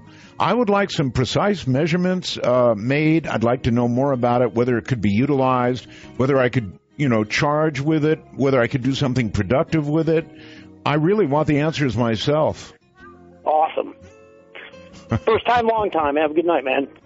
You too, my friend. Take care, and I think we'll do a wrap on this week at that point, or at this point. Uh, it's been a blast, everybody. Open lines always are. You just simply never, ever know what to expect. Not when it's midnight in the desert. you all have a good night, have a good weekend, and uh, remember, there are replays that go on during the days that I'm gone. Two shows, in fact, every night. We'll sort of mix it up a little for you. So there you have it. Have a good weekend. Well, I can't say that, can I? I'll have a good weekend. If you work tomorrow, you have a great day and then a good weekend. Good night, everybody.